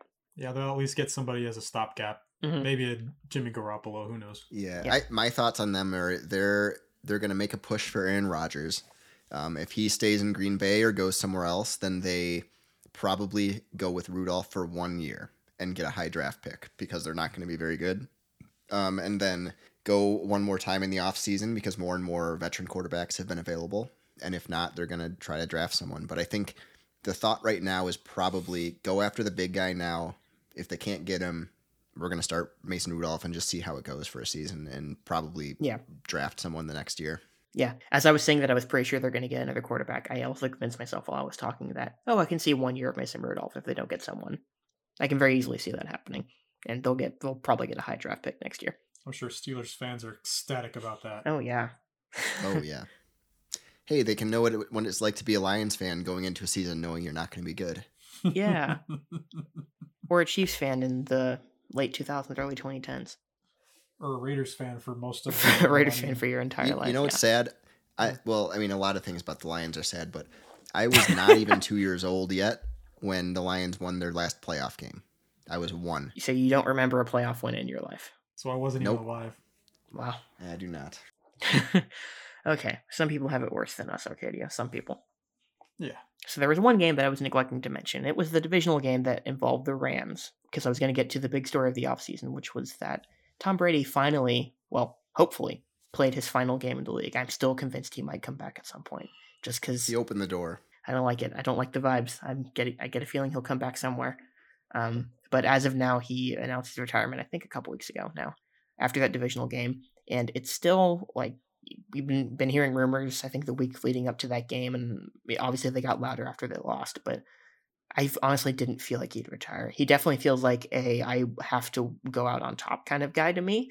Not a Michael Jordan 1998 philosophy of we defend it until we can't defend it anymore. That's not the kind of player I saw Tom Brady as, so I was surprised that he actually hung it up this year, to be honest with you. Me too. I thought he was going to play until he couldn't. Yeah, divisional game against like a decent quarterback and a pretty good team just didn't feel like the ending to that career. Like at least Drew Brees lost to Tom Brady, who was ultimately the Super Bowl champion when he retired last year. Which I guess, you know, Stafford's also the Super Bowl champion now, but Yeah. it just didn't feel like the greatest of all time. Didn't feel like the ending that you would expect, I guess. The cynic in me says that he retired because there might be some investigation going on into uh, the Buccaneers organization and how Hmm. they handled the entire thing that we're not going to talk about with Antonio Brown and other behind the scenes issues. And that he was just like, well, you know what? It's not worth it to be involved and be questioned and talked about the stuff. If I'm out of the organization, you know, it's it's their problem. That's the cynic in me. The other side of me is believing him that he just saw something that he could do outside of football that made him happy, which is what he said, including being with his family. But uh, it's a, it was a very bizarre, like athletic ending for his career. But off Yeah. the off the field, I see his reasoning at least.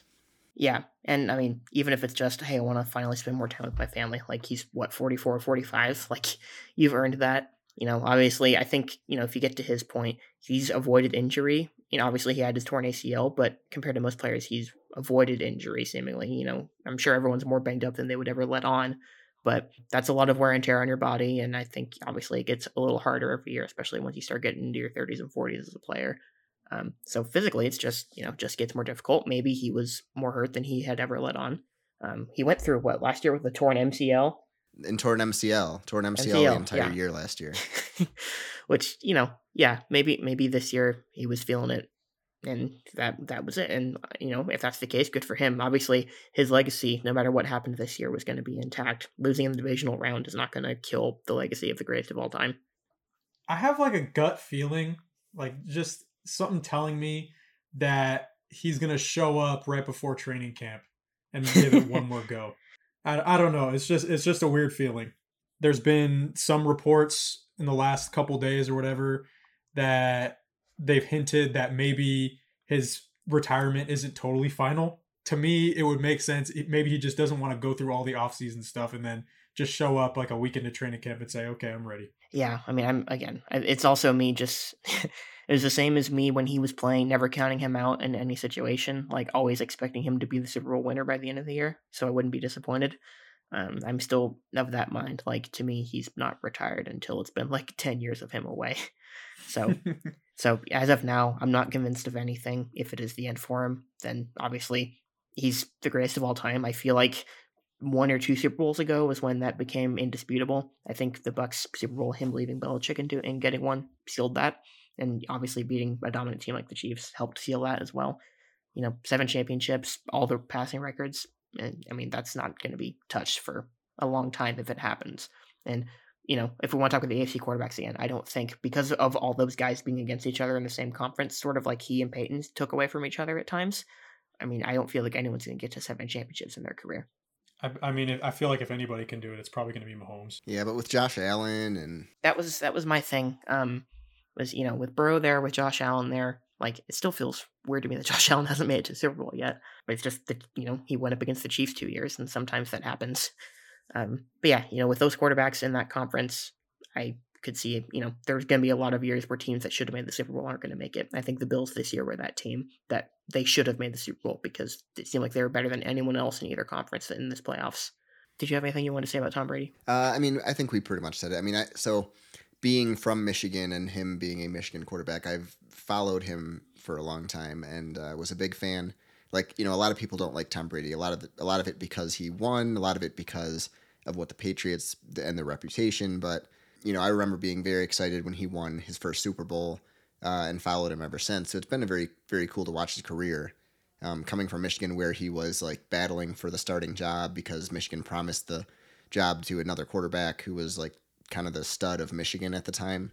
Mm-hmm. Uh, I'm, I'm, blanking on his name, but um, he was drafted into the MLB. Um, and but they're like, oh well, if you play at Michigan, you'll be the starter, and then you can go in the NFL and all that. So he had a weird career in college and then obviously was drafted very late. I've, I've enjoyed his career and watching him win and, and pull off what he did, but um, I think he is going to stay retired personally. Even though he's left that door open, I think he's going to stay retired. Yeah, I feel like if he doesn't come back in the next two years, then he's he's done. But I think this offseason and next offseason, I'm still going to have that feeling that there's a chance. I think if he doesn't come back for this next year, he's done. I don't think he's going to come back after two yeah, I could see, and obviously he'll be he'll be 47 if he comes back the year after this. Um, but I could still see that whole tick year off. You know, if he's got some physical ailments, he can heal up a little bit uh, and then come back for one last run. Um, I don't know how his contract situ- situation will work with the Bucs if that's who he goes back. To. He only to. has one more year. How does retirement affect that? I don't know. I don't know how that affects um, contracts. Um, they still have his rights, I believe, because okay. the Patriots still had to trade Gronk if he came back like when he was still under contract. Yeah. Okay. Um, Drew Henson, by the way, that was the name you're looking yeah, for. Yeah, Drew Henson. And yeah. I know that name, but I'm also four beers deep, so we'll see. but um, you know, yeah, no, Drew Henson. Uh, he was like he went to Brighton High School, which is very close to me. My parents actually live in Brighton right now, mm-hmm. um, and he was like a Michigan All Star in every single sport that he played.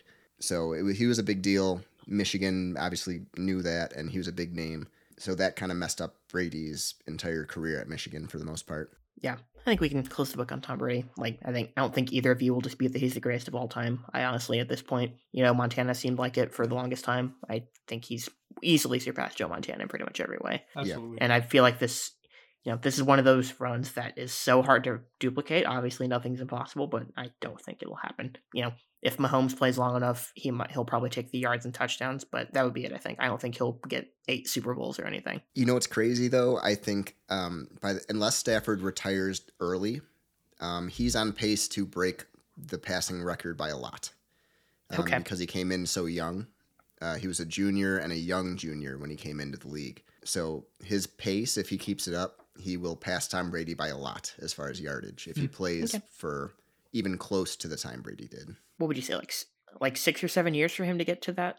I don't know what he's yeah. at right now. He's close to sixty thousand, I believe. I have a okay. You know, I, so I'm an accountant and I keep a spreadsheet of passing yards by quarterbacks and touchdowns and everything every year. Nice. Um, on my work computer. So that's amazing. Yeah, I have a career statistics for a lot of quarterbacks and that, and he, I believe, is in the fifty thousand, like between fifty and sixty thousand range. So, mm-hmm. um, he could definitely get there. Okay. Yeah, so I'll have you keep me updated year to year on how he's doing as far as that goes. um, yeah, we'll do. Yeah. So yeah, we'll see. We'll see if it's the end for Brady. I, I I'm all, I'm always scared of him coming back, just like I was always scared of him winning the Super Bowl. Um, but yeah, we'll see what the future holds.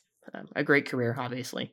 Um, so last thing I want to talk about, we've talked about this season as a whole. I think we should look ahead to, tw- to the 2022 season. Early expectations. What do you guys expect from your teams, and what do you expect from the league as a whole? So for the Raiders specifically, I think they're going to experience some growing pains.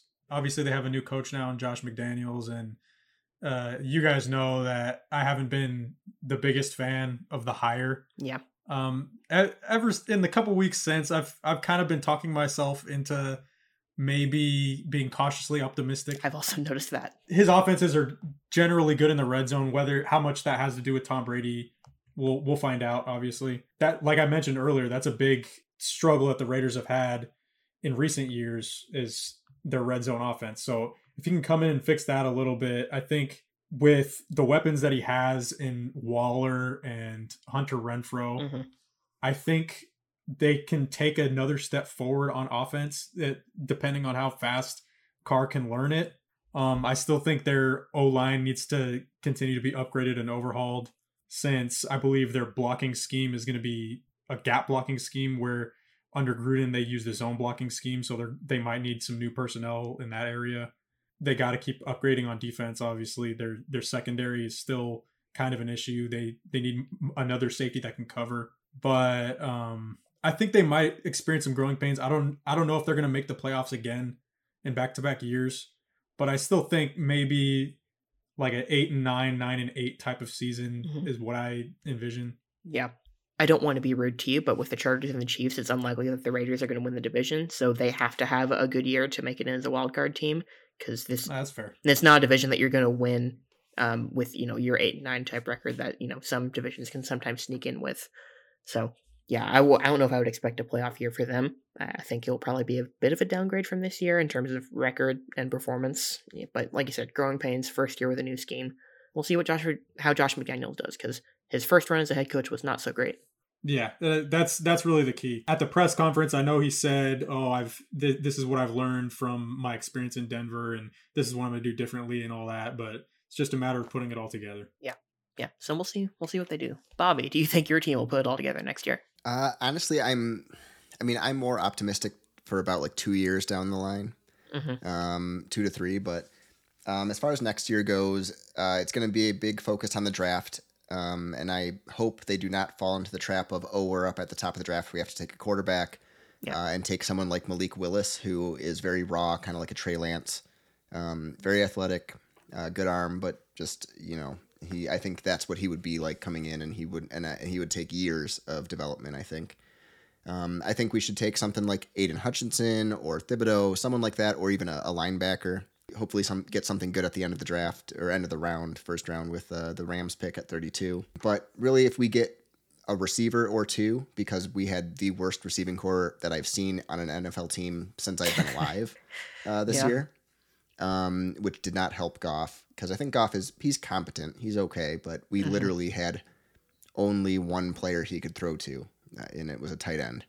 So yeah. uh, you know, if we if we get a receiver or two and we improve in the draft, uh, I think I really like our coaching staff and the way the defense is, was handled with a lot of uh, moving pieces. We had a lot of different starters, and yet we still were pretty competitive in a lot of games. If Rodgers leaves, I expect the Lions could be in the hunt for a wild card spot in the next couple years. Um, and if he sticks around, I think that it's going to be until Rodgers leaves that we really have a shot to like win the division or do anything like that. But um, yeah.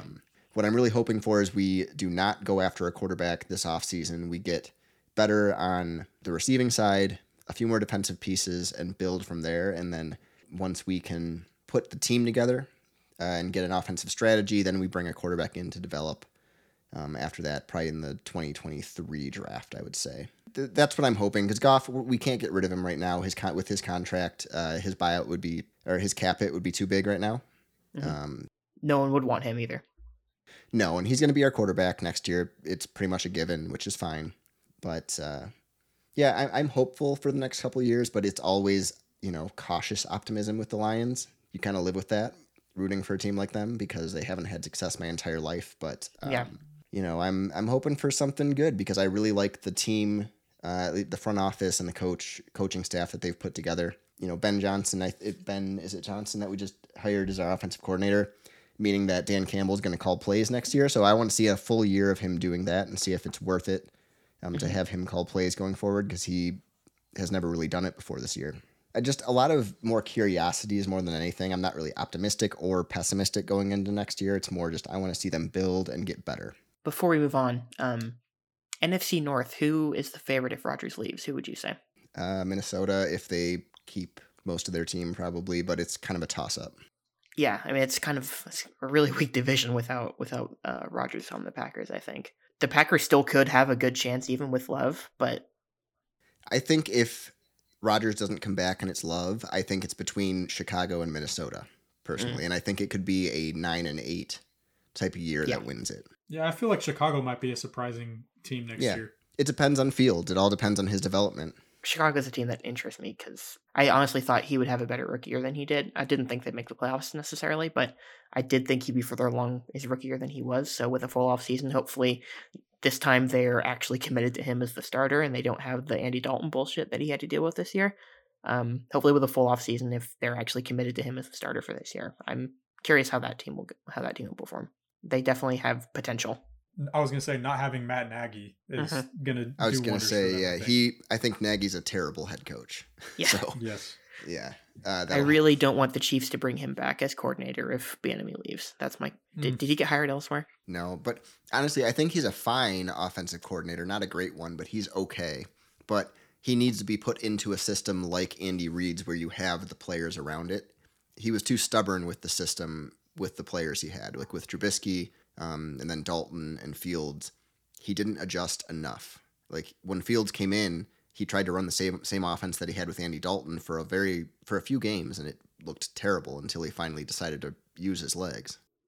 Okay, so as far as the Chiefs go, I mean, I feel like as far as next year goes, they have the best chance of at least our three teams here you know, they're they always seem like the perennial team to beat in the AFC at this point. Unless, until something changes, you know, the Bills are probably going to be right on their heels. The Bengals are probably going to be right on their heels, assuming they address their offensive line and their defense, which I'm sure they will. Not to humble brag too much, but I believe my best friend Jacob, you can back me up on this. At the beginning of the year, I think I predicted 12 and 5 and a conference championship exit. So I was right as far as that went. I wasn't happy about it, but this team it wasn't the way I thought it would happen. I figured they would just, you know, be a pretty good team and have some issues along the way. It was sort of a tale of two seasons for them. I expect them to be, you know, record wise, probably about the same next year. The uh, AFC West will probably be a bit more competitive. You know, if the Chargers address some of their issues, if the Raiders come along, then it could be more competitive. But, you know, I feel like the Chiefs are just sort of, you're going to expect them to be a top threat until they're not anymore. And, you know, I feel like that's what's going to be next season for them. Um, as far as the draft goes, I hope they pick up, or, or in free agency, I hope they pick up a wide receiver. Um, hope they address the defensive line, get a better pass rusher. I don't think they'll be able to keep Melvin, uh, Melvin Ingram. Um, he obviously added a lot in the second half of the season. I think he's probably going elsewhere because he'll probably get a better deal. But I hope they bolster their pass rush. I hope they address their secondary. Um, losing Tyrann Mathieu is going to hurt in the sense that everyone always talks about the leadership that he provided.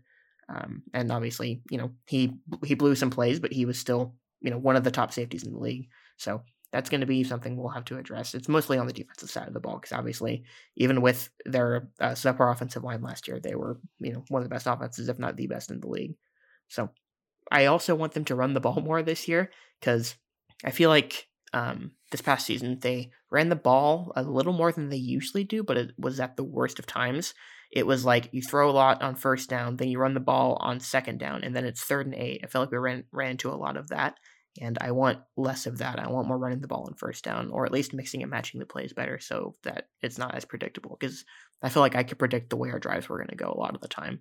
I feel like we're always hoping for Andy Reid to run the ball more. yeah, I mean, I felt the same way about the Bills. Like the AFC Championship game against the Bills in 2020, they never run the ball. They never like the whole first half. They might have had two carries, and it's like you're falling behind. Like at that point, you have to throw the ball, but like your offense is horribly predictable. You know, Allen using his legs is the only time they would ever run the ball, and he's really good when he does that. I think they got better about that this year, but like the top two teams in the AFC just don't run the ball, and I feel like it's not as exciting, but you got to do it more. What are your thoughts, Nick, on Edwards-Helaire? Do you think he's a every down kind of guy, or do you want them to bring in more of a bruiser? Like, what are your thoughts on him? I mean, Darrel Williams and um, oh God, what's his name? What's his name? The guy that they had. Uh, uh, McKinnon, Jerick McKinnon. Oh, McKinnon. Yeah. Okay. Yeah, McKinnon um, in the playoffs, he had a he had a couple good performances. And Darrel Williams, while uh, Edwards Helaire was out in the middle of the year, he had a lot of really good performances. Um, I would have to compare them stats wise, yards per carry, and all that. Um, it feels like those guys were better than Edwards Helaire was, at least in terms of this season. Um, it's it's difficult to say because he's gotten injured a few times, and obviously it's not a run heavy team. I would like to see them at least utilize him more in the passing game. Um, I feel like he's a better rusher than some fans give him credit for. Like Chiefs fans have already have already called him a bust because they drafted him in the first round, even though he was pick 32. Um, I think it's too early to call him that, but I would I want to see him at least incorporated more into the passing game next year because you know we had to check down more this year, and Darrel Williams was good catching out of the backfield, and uh, McKinnon was also really good at that. But Edward Helaire, that was something he specialized in at LSU, from what I understand. So I'd want to see him incorporate into that more. Um, at least as long as we have him, you know, I feel like I don't know when his deal's up, but I feel like they might try and move on from him after his deal is up, which would be, I guess, another year or two probably. I think he's better than some people give him credit for, but I don't think he's necessarily a long term solution. I feel like he's a fine lower end RB1, not in fantasy, but like just actually using him as a running back in the game. We'll see. I'm not sold on him, but I also think he's a little better than people give him credit for. I don't think they're in a position to go out and overspend on a running back this offseason or anything. Yeah, that's fair. I was just curious because, um, like, hearing what an actual Chiefs fan thinks of of him, because looking looking at it from what I see, I think the same thing where they should get him more involved in the passing game. Yeah. Um, just to see what he can do because I think he's very talented. Well, his rookie year, I made the decision to make him my first round pick in fantasy because So I thought he would. Yeah, I thought he would catch more out of the backfield. You know, PPR. Uh, our league is PPR, so I really thought that would you know pay off for me, and it didn't. And I was with the, one of the worst players in the league because of that. I think, yeah, I was because my team was named last place. That's right. Um, yeah, so you know, as far as stats wise, I don't think he'll ever be a stat sheet stuffer kind of guy. Um, but I think he could definitely be used better than he has been as long as he can stay healthy because he's he's had a couple unfortunate injuries. But he seems to come back from injuries really well. Like it looks like oh a severe concussion or it looks like he tore something, but it's actually he's okay and he's going to be back in two or three weeks. That's happened a few times. We'll we'll see what happens as far as that goes. I, I I'm generally of the more optimistic opinion with him, but I also don't think he's an answer necessarily that's about what I would think with him too. yeah, he's. I feel like he's got a ceiling. He might be a little better than again, a little better than he's been able to show. I hope, you know, if Bieniemy leaves, I really hope that they can uh, mix the offense up a little bit again. You know, obviously you want them to be able to mix it up, and you hope it works out. But I don't know. I'm a little not concerned about this team, but I sort of feel like they're not going to be as good as they have been. But they'll still be a perennial threat, I think. I mean, er, my way too early prediction is I think the Bills take the AFC next year, barring an injury to Josh Allen or something. I was just going to bring that up. That's also my AFC pick. And then in the NFC, I think I have the 49ers. With Trey Because Lance? the NFC just Really? doesn't seem very impressive to me at all. well, if Rodgers goes to the AFC, then like who's your best quarterback in the NFC at that point? Exactly. Like legitimately, I'm trying to think. Is it Dak? Because he certainly, you know, Uh. the the Cowboys don't show it in the playoffs. Uh, maybe Matthew Stafford by default. oh, default. okay, yeah, yeah. It's By- by Stafford at that point, Yeah, I think. Stafford and then Dak maybe number two because like okay, let's and think. then um, Kyler. Yeah, Kyler. Kyler, like uh, Kirk Cousins is a good stats quarterback. yeah, but he's uh, yeah, he's fine, Yeah, but he's not. I said stats enough. quarterback. I didn't say he was a good quarterback. Um, who else you got? NFC East, you've got Daniel Jones for another year. Um, Jalen Hurts, who's okay. Whoever the heck the commanders get. Yeah, I was gonna say Fitzpatrick Yeah, didn't get to play get this year, Someone. but I don't think they'll go with Heinicke again. No, I mean they legitimately said they have to address the quarterback position. yeah. well, like, Yeah, there he's you go. I think they're going to try to gonna get Russell Wilson. Yeah, I was also thinking the Steelers Yeah. might try and get Russell Wilson. That was my thought of where he might go. Well, is Russell Wilson the best quarterback, even if he's not on the best team right now? No, NFC? No, I don't. I don't think so. Maybe four years ago, I would have said sure, but he's he's he just hasn't had it no, lately. Yeah, he had flashes of it last year, but yeah, NFC is a whole, especially with Brady gone, it's a whole up in the air right now. And if and if Rodgers goes, Yeah, and yet they've won the last two Super Bowls, which is Mhm. bizarre.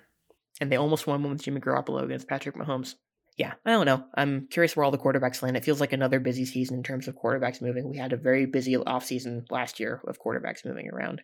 Um, we might get another another one of those this year. I feel like we need another one of these NFL podcasts before the season starts once everything's Yeah. settled.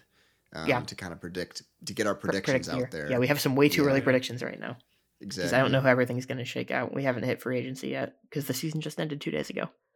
Yep. I think we're gonna find out about Rodgers within uh, like a week and a half. Oh, you think that soon? I think very quickly. Okay.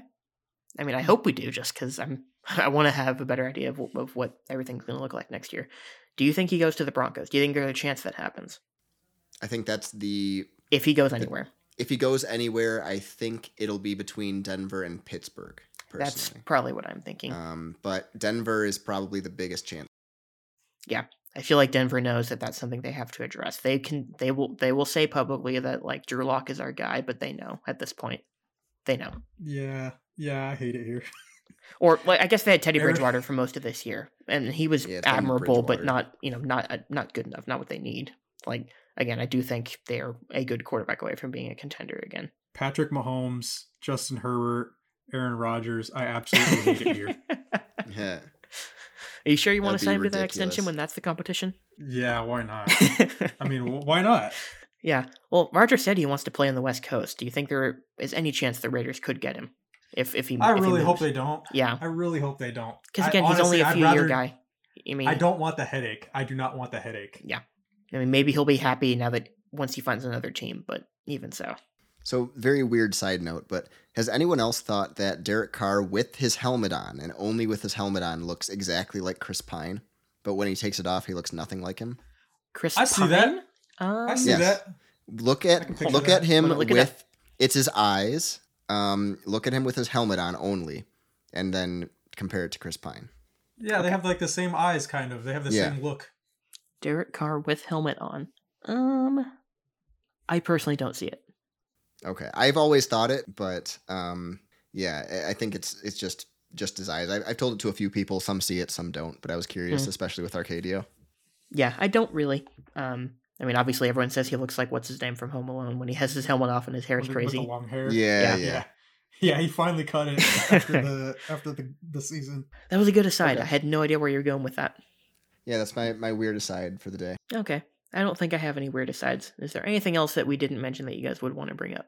Oh yeah, actually, um, we didn't really get into fantasy football, but Oh, I yeah, just yeah. wanted to say really quickly, um, what's your number one pick going into next year? if you had Um, to pick right Oh, now. f- uh, I'm in a PPR league, and it's hard to say no to Cooper Kupp. But I also just have that gut feeling he's going to get hurt. I always feel that way about anybody I pick number one, or like the consensus number one before the year starts. I always expect them to get hurt. I I'd think have a it's tough time picking a wide receiver at number one. I think it's gonna be Jonathan Taylor. Mm, That's that's who I was gonna go with too. It's Yeah. Taylor, or if you want to go with Derrick Henry again, but coming off the injury, people might push him down. But I think it's gonna be Taylor, Kupp, Justin Jefferson. I think he's gonna be Mhm. up there.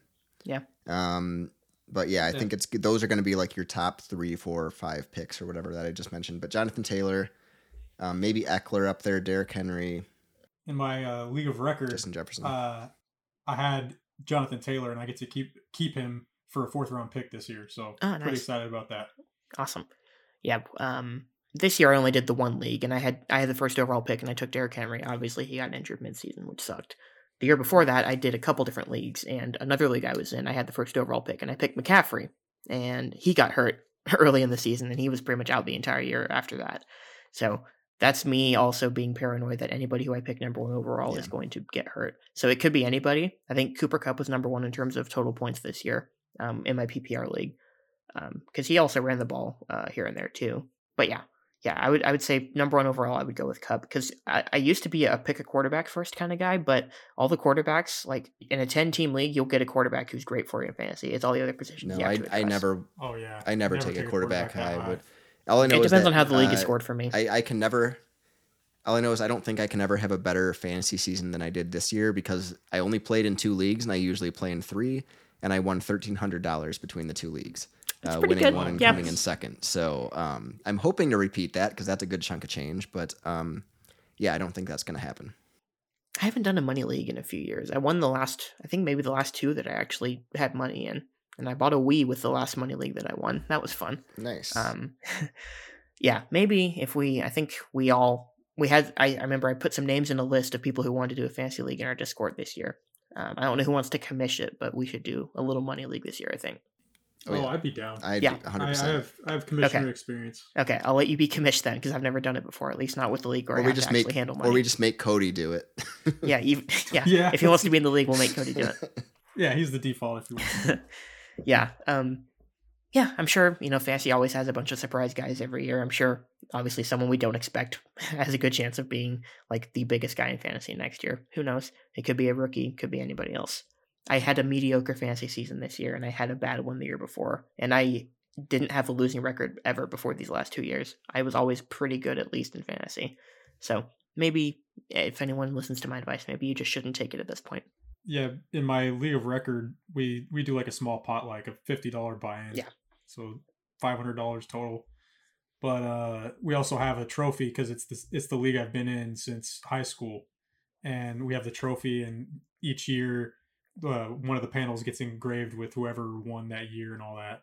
I got my name up there three times, but I haven't had it in the last couple of years. So Do you like get to hold on to it for the entire year like in your house? you get to hold on to it. Yeah, Nice. hold on to it for the entire year. Oh, I'd be I'd be so worried about losing it or like a house fire or something. I'd be so Yeah. worried that the, the trophy would be lost in some way.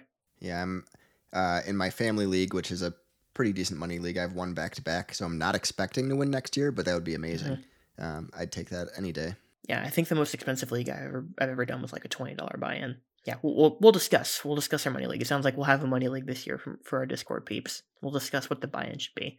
I love fantasy, and I also I also hate fantasy. That's what fantasy does. Yep, absolutely. Definitely. Sums it up.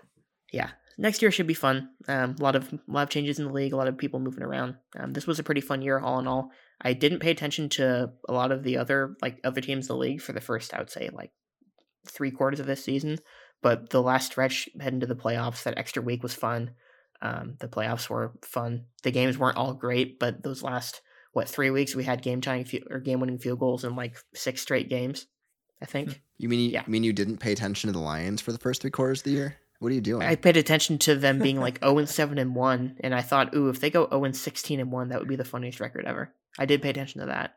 Yeah, that was talked about on Detroit sports radio forever. I'm sure we it went was. 16 and one. Yeah. Oh god, I cannot bring myself to listen to KC Sports Radio. I can't stand those people. I can't stand any of them. I can do so much better things with my time than listen to KC Sports Radio. we have someone from New York that is uh, like he originally from New York, went to Michigan State, and then stayed in Michigan. Um, And he shoots it pretty straight that I like listening to, uh, Mike Valenti. Um, but also, Michigan fans all hate him. So my dad hates him because he's a state fan and bashes Michigan all the time. But Mm. um, I like his takes because he's pretty neutral. Like he's a Giants fan talking about the Lions. Like you know, he'll, he'll say what he what he thinks the team should do. Yeah. Um, so I don't I don't mind listening to some of his his stuff. Something I meant to ask you, Bobby, at the beginning of the show. Uh, in your Michigan Michigan State household, did your parents have any of that lame house divided merchandise? I have posted this in the Discord. Yes, I think I've asked you this already. Still, it still exists um, at Okay. my parents' house. Um, yeah, we had like down our basement, in our family room, everywhere you can think of. Uh, there was house divided stuff with Michigan, Michigan State, split flags, split, you know, posters, pictures, whatever. That's a Kansas thing between Kansas and Kansas State. Um, those schools are like an hour apart, if that. But they're the two big rivals in the state, and I saw a lot of kids they grew up with. Their parents had that stuff like outside their outside their houses, or they had shirts with it. And I'm like, I, I, I just can't do that. That's the lamest thing ever to me. No offense to your parents or anybody else, but I'm just built yeah, different. it I is. No, it, it is. But we had it. Yeah, I I never really saw too many of those those uh those split merchandise or whatever with the Raiders and the 49ers to be honest. I think it's more of a college thing. Yeah. Yeah. No, I, I just uh, tagged you, Nick, if you want to see Ooh, my see. parents. So uh, this is Yep, we were it. at my parents' house for the Michigan Michigan State game when State won, which my dad was not happy and I was very happy. Mhm. But uh, yeah, so that's currently there, or it was. I see. The KU K state stuff looks exactly the same. I'm sure most states have have Huh. something like this. Do you have any no uh, Northern California rival schools, Arcadio? Um so for college anyway, uh San Jose State, their big rivalry is Fresno. Mm. Um but that was never really a factor except for football like my freshman year that I was there. Yeah. Because that was I want to say that was the last year that Derek Carr was the quarterback or the second to last year. But yeah, both those teams were pretty good. I think State was 10 and 2 and Fresno was like 11 and 1 and I think State beat Fresno like around Thanksgiving, and that was a big thing at the time. But no, ever since then, San Jose State's just not really good in any other sports. Yeah, it happens that way. KU's not good in football. They're obviously great in basketball, but they're in a big conference in football, and they have been in the bottom of that conference, I think, every year for the last 12, 13 years. But because K State is sometimes good in both of those sports, and KU is always good in basketball, it's still a big rivalry. I would say K State fans hate KU a lot more than KU fans hate K State, but that also might be the KU alum in me talking that observed all that for several years. Yeah, much, much like our families, Arcadio. Um, you and I are a Discord divided when it comes to the Chiefs and Raiders. We've we've talked a lot of shit. I came out Oh, on the yeah, winning well, end this year, You, you thankfully. usually come out on the winning, winning end. Yeah. Yeah. I mean, they sometimes they'll sneak a win by. Um, they won that one game in 2020. That was basically the only real loss the Chiefs had that regular season. You know, it happens. I mean, uh, there was a stretch where the Chiefs were losing to the Raiders quite a bit in the late 2000s, early 2010s. Oh, my the fa- my favorite Raiders games that I've ever been to have been against the Chiefs. Though there's always just a different atmosphere whenever it's, it's a Chiefs game, Mhm. and that like everybody is just on edge. And the the few times they've actually won, they they've been going out of the stadium chanting the the "fuck KC" chant or whatever. that that I I will always remember that. Yeah. That was a great part of my childhood. I need to go to um, I need to go to more games. I've only been to one regular season Chiefs game, and it was 2009, and it was a blacked out game against like the Bills when both the Chiefs and the Bills were bad late in the year. We only went because my dad got free tickets from work, and he knew that that was going to be the only way to watch the game because it was getting blacked out. So that was my last uh, regular season experience, and it was not fun. Uh, I think I think that was Matt Cassel. Yeah, it was 2009, so it would have been the Matt Cassel game. So I missed the entire Alex Smith era. I have not seen a good Chiefs team in person in my entire life. Um, but Elena and I are talking about going because the Seahawks play in KC next uh, next year, this coming season. So we are, I think, tentatively planning to uh, for, to have them come to KC, and we're going to go see that game, which would be my first g- game seeing Mahomes live, as long as he's healthy. Yeah. Do you guys remember? Because I posted in the Discord the only Lions game I went to this year. Oh, Oh. wh- which one was it? I remember. My brother dressed as the mascot for the other team. I don't remember that part. Yes, because he's a big fan of. He's a big fan of the other team. Who's and the he other team? dressed of as the. Well, that's what I'm. I'm trying to have you remember. Hmm, He's a big. Was it, Was it it, wasn't the Eagles? the Vikings, was it? Yes, Eagles. Nick, Okay. you got it. Oh, So the the Lions were competitive in almost every single game this year, except Yes. we lost forty four to six to the Eagles oh, on remember this. Halloween. On Halloween, Yeah. That's right. uh, which is why he was dressed up. Um, and that was the game we went to, and we did stay for the entire game. I was gonna say, and then I decided not to because I figured I was wrong. I was like, I feel like the Lions were competitive like most of this season in their games. at Oh yeah, we were blown out. I think twice, really. Um, the other blowout was against the Seahawks, which we do play again next year. So Elena and I can have another competition of maybe bad teams. We'll see what the Seahawks are like, but um, Yeah. yeah, no, the Lions were within a score in almost every single game. Yeah. um, or at least like the ability to make a comeback type of thing. Um, the Eagles was the biggest blowout, and that was the game I was at. it do be like that sometimes. I don't think I've ever been to a Chiefs game that we actually won. I went I went to two preseason games other than the one I went to, and I think we lost them both. So I need to get there. I need to get back there because I at least need to see them once while they're good. There's one uh, Raiders versus Chiefs game that I'm remembering that th- one of the best games I've been to. I think. Um, do you remember Nick? Do you remember the name Jacoby Ford? Vaguely. Oh, was this like 2017? This was 2010. Okay, okay. I there was a 2017 Thursday night game that I'm remembering that the Chiefs lost on some bullshit. I don't remember the actual bullshit that happened, but I remember a Thursday night 2017 game for some reason. I I remember that game. That was um, I want to say Amari Cooper or Amari Cooper had like 200 yards in that game. I think. that sounds right. Yeah, something like that. I remember that game pissed me off. Something fierce. yeah, the the Jacoby Ford game.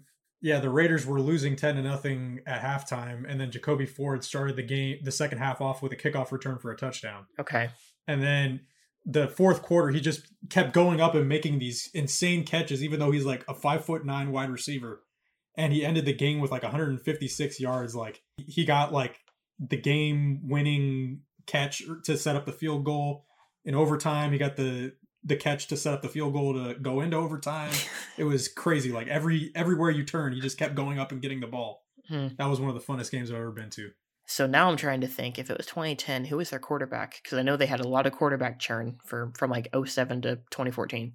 Oh, the Raiders quarterback that game was Jason Campbell. Okay. Oh yeah, Yeah, yeah, he was a Uh, backup, yeah. wasn't he? the former Washington football team quarterback. Yeah, and even even that year there was some controversy between Campbell and Bruce Gradkowski. Oh my god. And- Oh wow. Yeah. Oh, which That- I haven't heard looking that. back name. at that, i- i- if you're root- if you're trying to pick between Bruce Gradkowski and Jason Campbell, like, ugh. I, I think I'd I think I'd rather uh, pick a, a gun and one bullet than I would pick either of those guys. Oh my god. Yeah, 2010. That was like the one good Chiefs year I had uh, in my entire fandom too. Yeah, the Chiefs still won the division, I think. Yeah, it was it was their one good year with uh, with Matt Cassel and Todd Haley, and uh, to to even call it a good team would be a bit of an overstatement. I think um, they had Jamaal Charles, and that was all they needed, though. Yeah, he he was the number one fantasy uh, player Mhm. for a very long time. Yeah, Bobby has sent pictures in the Discord of his brother at the Lions game. The picture of him actually at the stadium is very funny to me. I don't know why. Yeah, to be um, honest, he did not wear the uh, eagle head for most of the game, but I told him to put it on for this picture. Coward. What a coward. No offense, but what a coward. well, he couldn't see, so the Okay, eyes fine. are at the beak. So It- that, did if if very the. Eagles blew the Lions out, that, that was probably a game he would have been happy to actually see. So I guess I I guess I get it. yeah, a lot of people wanted to take pictures with him, and Lions Oh, I'm sure. fans too. So because we were like three rows up from the front, so Mhm. a lot of people were uh, asking for pictures like by the field. Do you guys think if I wear my Zubaz to the Chiefs game next year, are people going to want to take a picture with me? I would, You would? I would. sure. Oh, I don't know if I, I I'd mean, be I'm sure there will be some people in that stadium that also have like similar pants that, that I do. Like ever like it's a red and yellow team. Everyone's going to wear ugly ass bright red and yellow something or other. I mean, I'd do it just to show people. Like, Yeah. hey, look at this idiot. Look at this fucking guy. I'll have to take a picture with Elena at some point with me wearing the Yes. Zubaz. Just bring it to uh, our meetup later this year. Okay. In in uh in a hundred something degree weather, I'll be wearing those pants. Yeah, yeah, sure. You can wear it in the hotel. Okay, fine. Ah, that's something to look forward to this year. That's only a few months Yeah. away. Anything else about about football that we should talk about? Not that I can think of. There's a lot of storylines, but I think we covered the major ones that we care about. Yeah, and like I said, all the major off the field stuff, I'm not really wanting to get into the ickier stuff. Like I feel like yeah. Our our opinions on that are probably what you expect them to be because I feel like that's what they should be, and didn't want to didn't want to bring the mood down with that. I'm fine to make fun of Aaron Rodgers because I think he's just a fucking idiot at this point. But but yeah, it was a fun year. Um, actually starting to pay attention to the entire league near the end of the year. It was fun to keep to uh, keep track of everything. A lot of unpredictable stuff happened. I definitely did not expect the Bengals to win the Su- or make it to the Super Bowl. But yeah, it was a fun year, and I'm hoping next year is going to be even more fun. It's always feel like this period before the draft is always just a whole lot of unknowns. Like you have no idea what what each team's going to be like um, before the next year in those two months between the Super Bowl and the draft. So this period should be fun. Hopefully, we get more enlightenment on what the next year will be. And I think if you guys are okay with it, we'll probably do something like this again before the before the year starts, just to see how wrong we were about everything. Oh, Yeah. for sure. This was fun. Yeah, oh, yeah, this a lot was of fun. this is a lot of fun. This group will see you all again in August or so, maybe early September, to kick off the NFL season. But yeah, as of right now, I just want to thank you both for coming on the show. Um, Bobby, it was good to have you again. I think we'll do a commentary Yeah. game, a commentary pretty soon, whenever I can find the time. Arcadio, it was good to have you. Do you feel less nervous now than me. when you started? Oh, way less. Yeah, Way less. yeah. You just have to like it helps. It helps when you're talking to people that you actually like talking to. I feel like yeah, when in my experience, like even just doing the first episode with Manny, I was really nervous, but you know, five ten minutes in, I just remembered I was talking to my friend, and it got easier. Yeah. No, I I had a lot of fun. Yeah, and I had a lot of fun with both of you guys. So, um, as we always do at the end, Bobby, I'll let you go first. Plug your stuff. Yeah. Um, well, from the Discord, uh, as you know, Arcadio and Nick, we I have Bobcat Music with Cat. Um, when we post covers every week, uh, you can find us on on uh, YouTube and um, Instagram and Twitter, all the stuff. Just look for Bobcat Music. Um, and then I do a podcast with my brother and, and a few friends called Movie Change Up.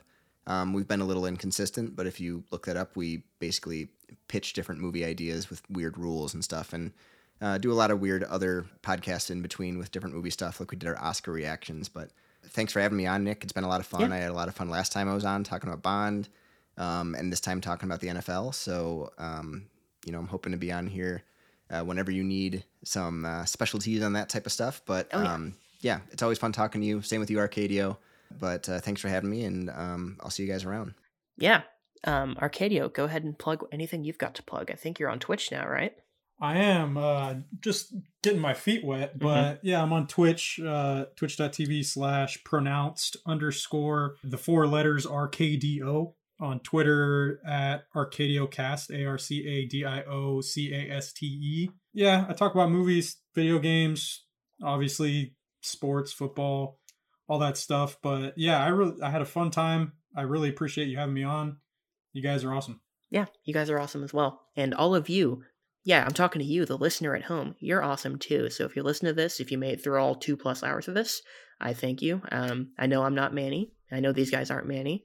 But if any of you are are here for Manny and you still stuck around for this episode, I appreciate you. So as always, you can follow us. I'm going to put Manny and I's link trees uh, in the description of the show, like we always do. So you can find us there. You can find our show on YouTube. You can subscribe to us there. Um, you can subscribe to Manny's Twitch. I believe it's Infinite Manny One. Um, he's an uh, affiliate on there now, so go and give him some love over there. I'm on there with him uh, a decent amount of the time. Uh, so if you if you like both of us, that's another place you can find us. Um, so I want to thank everybody for listening. I want to thank you guys for joining, and we will see you all next time.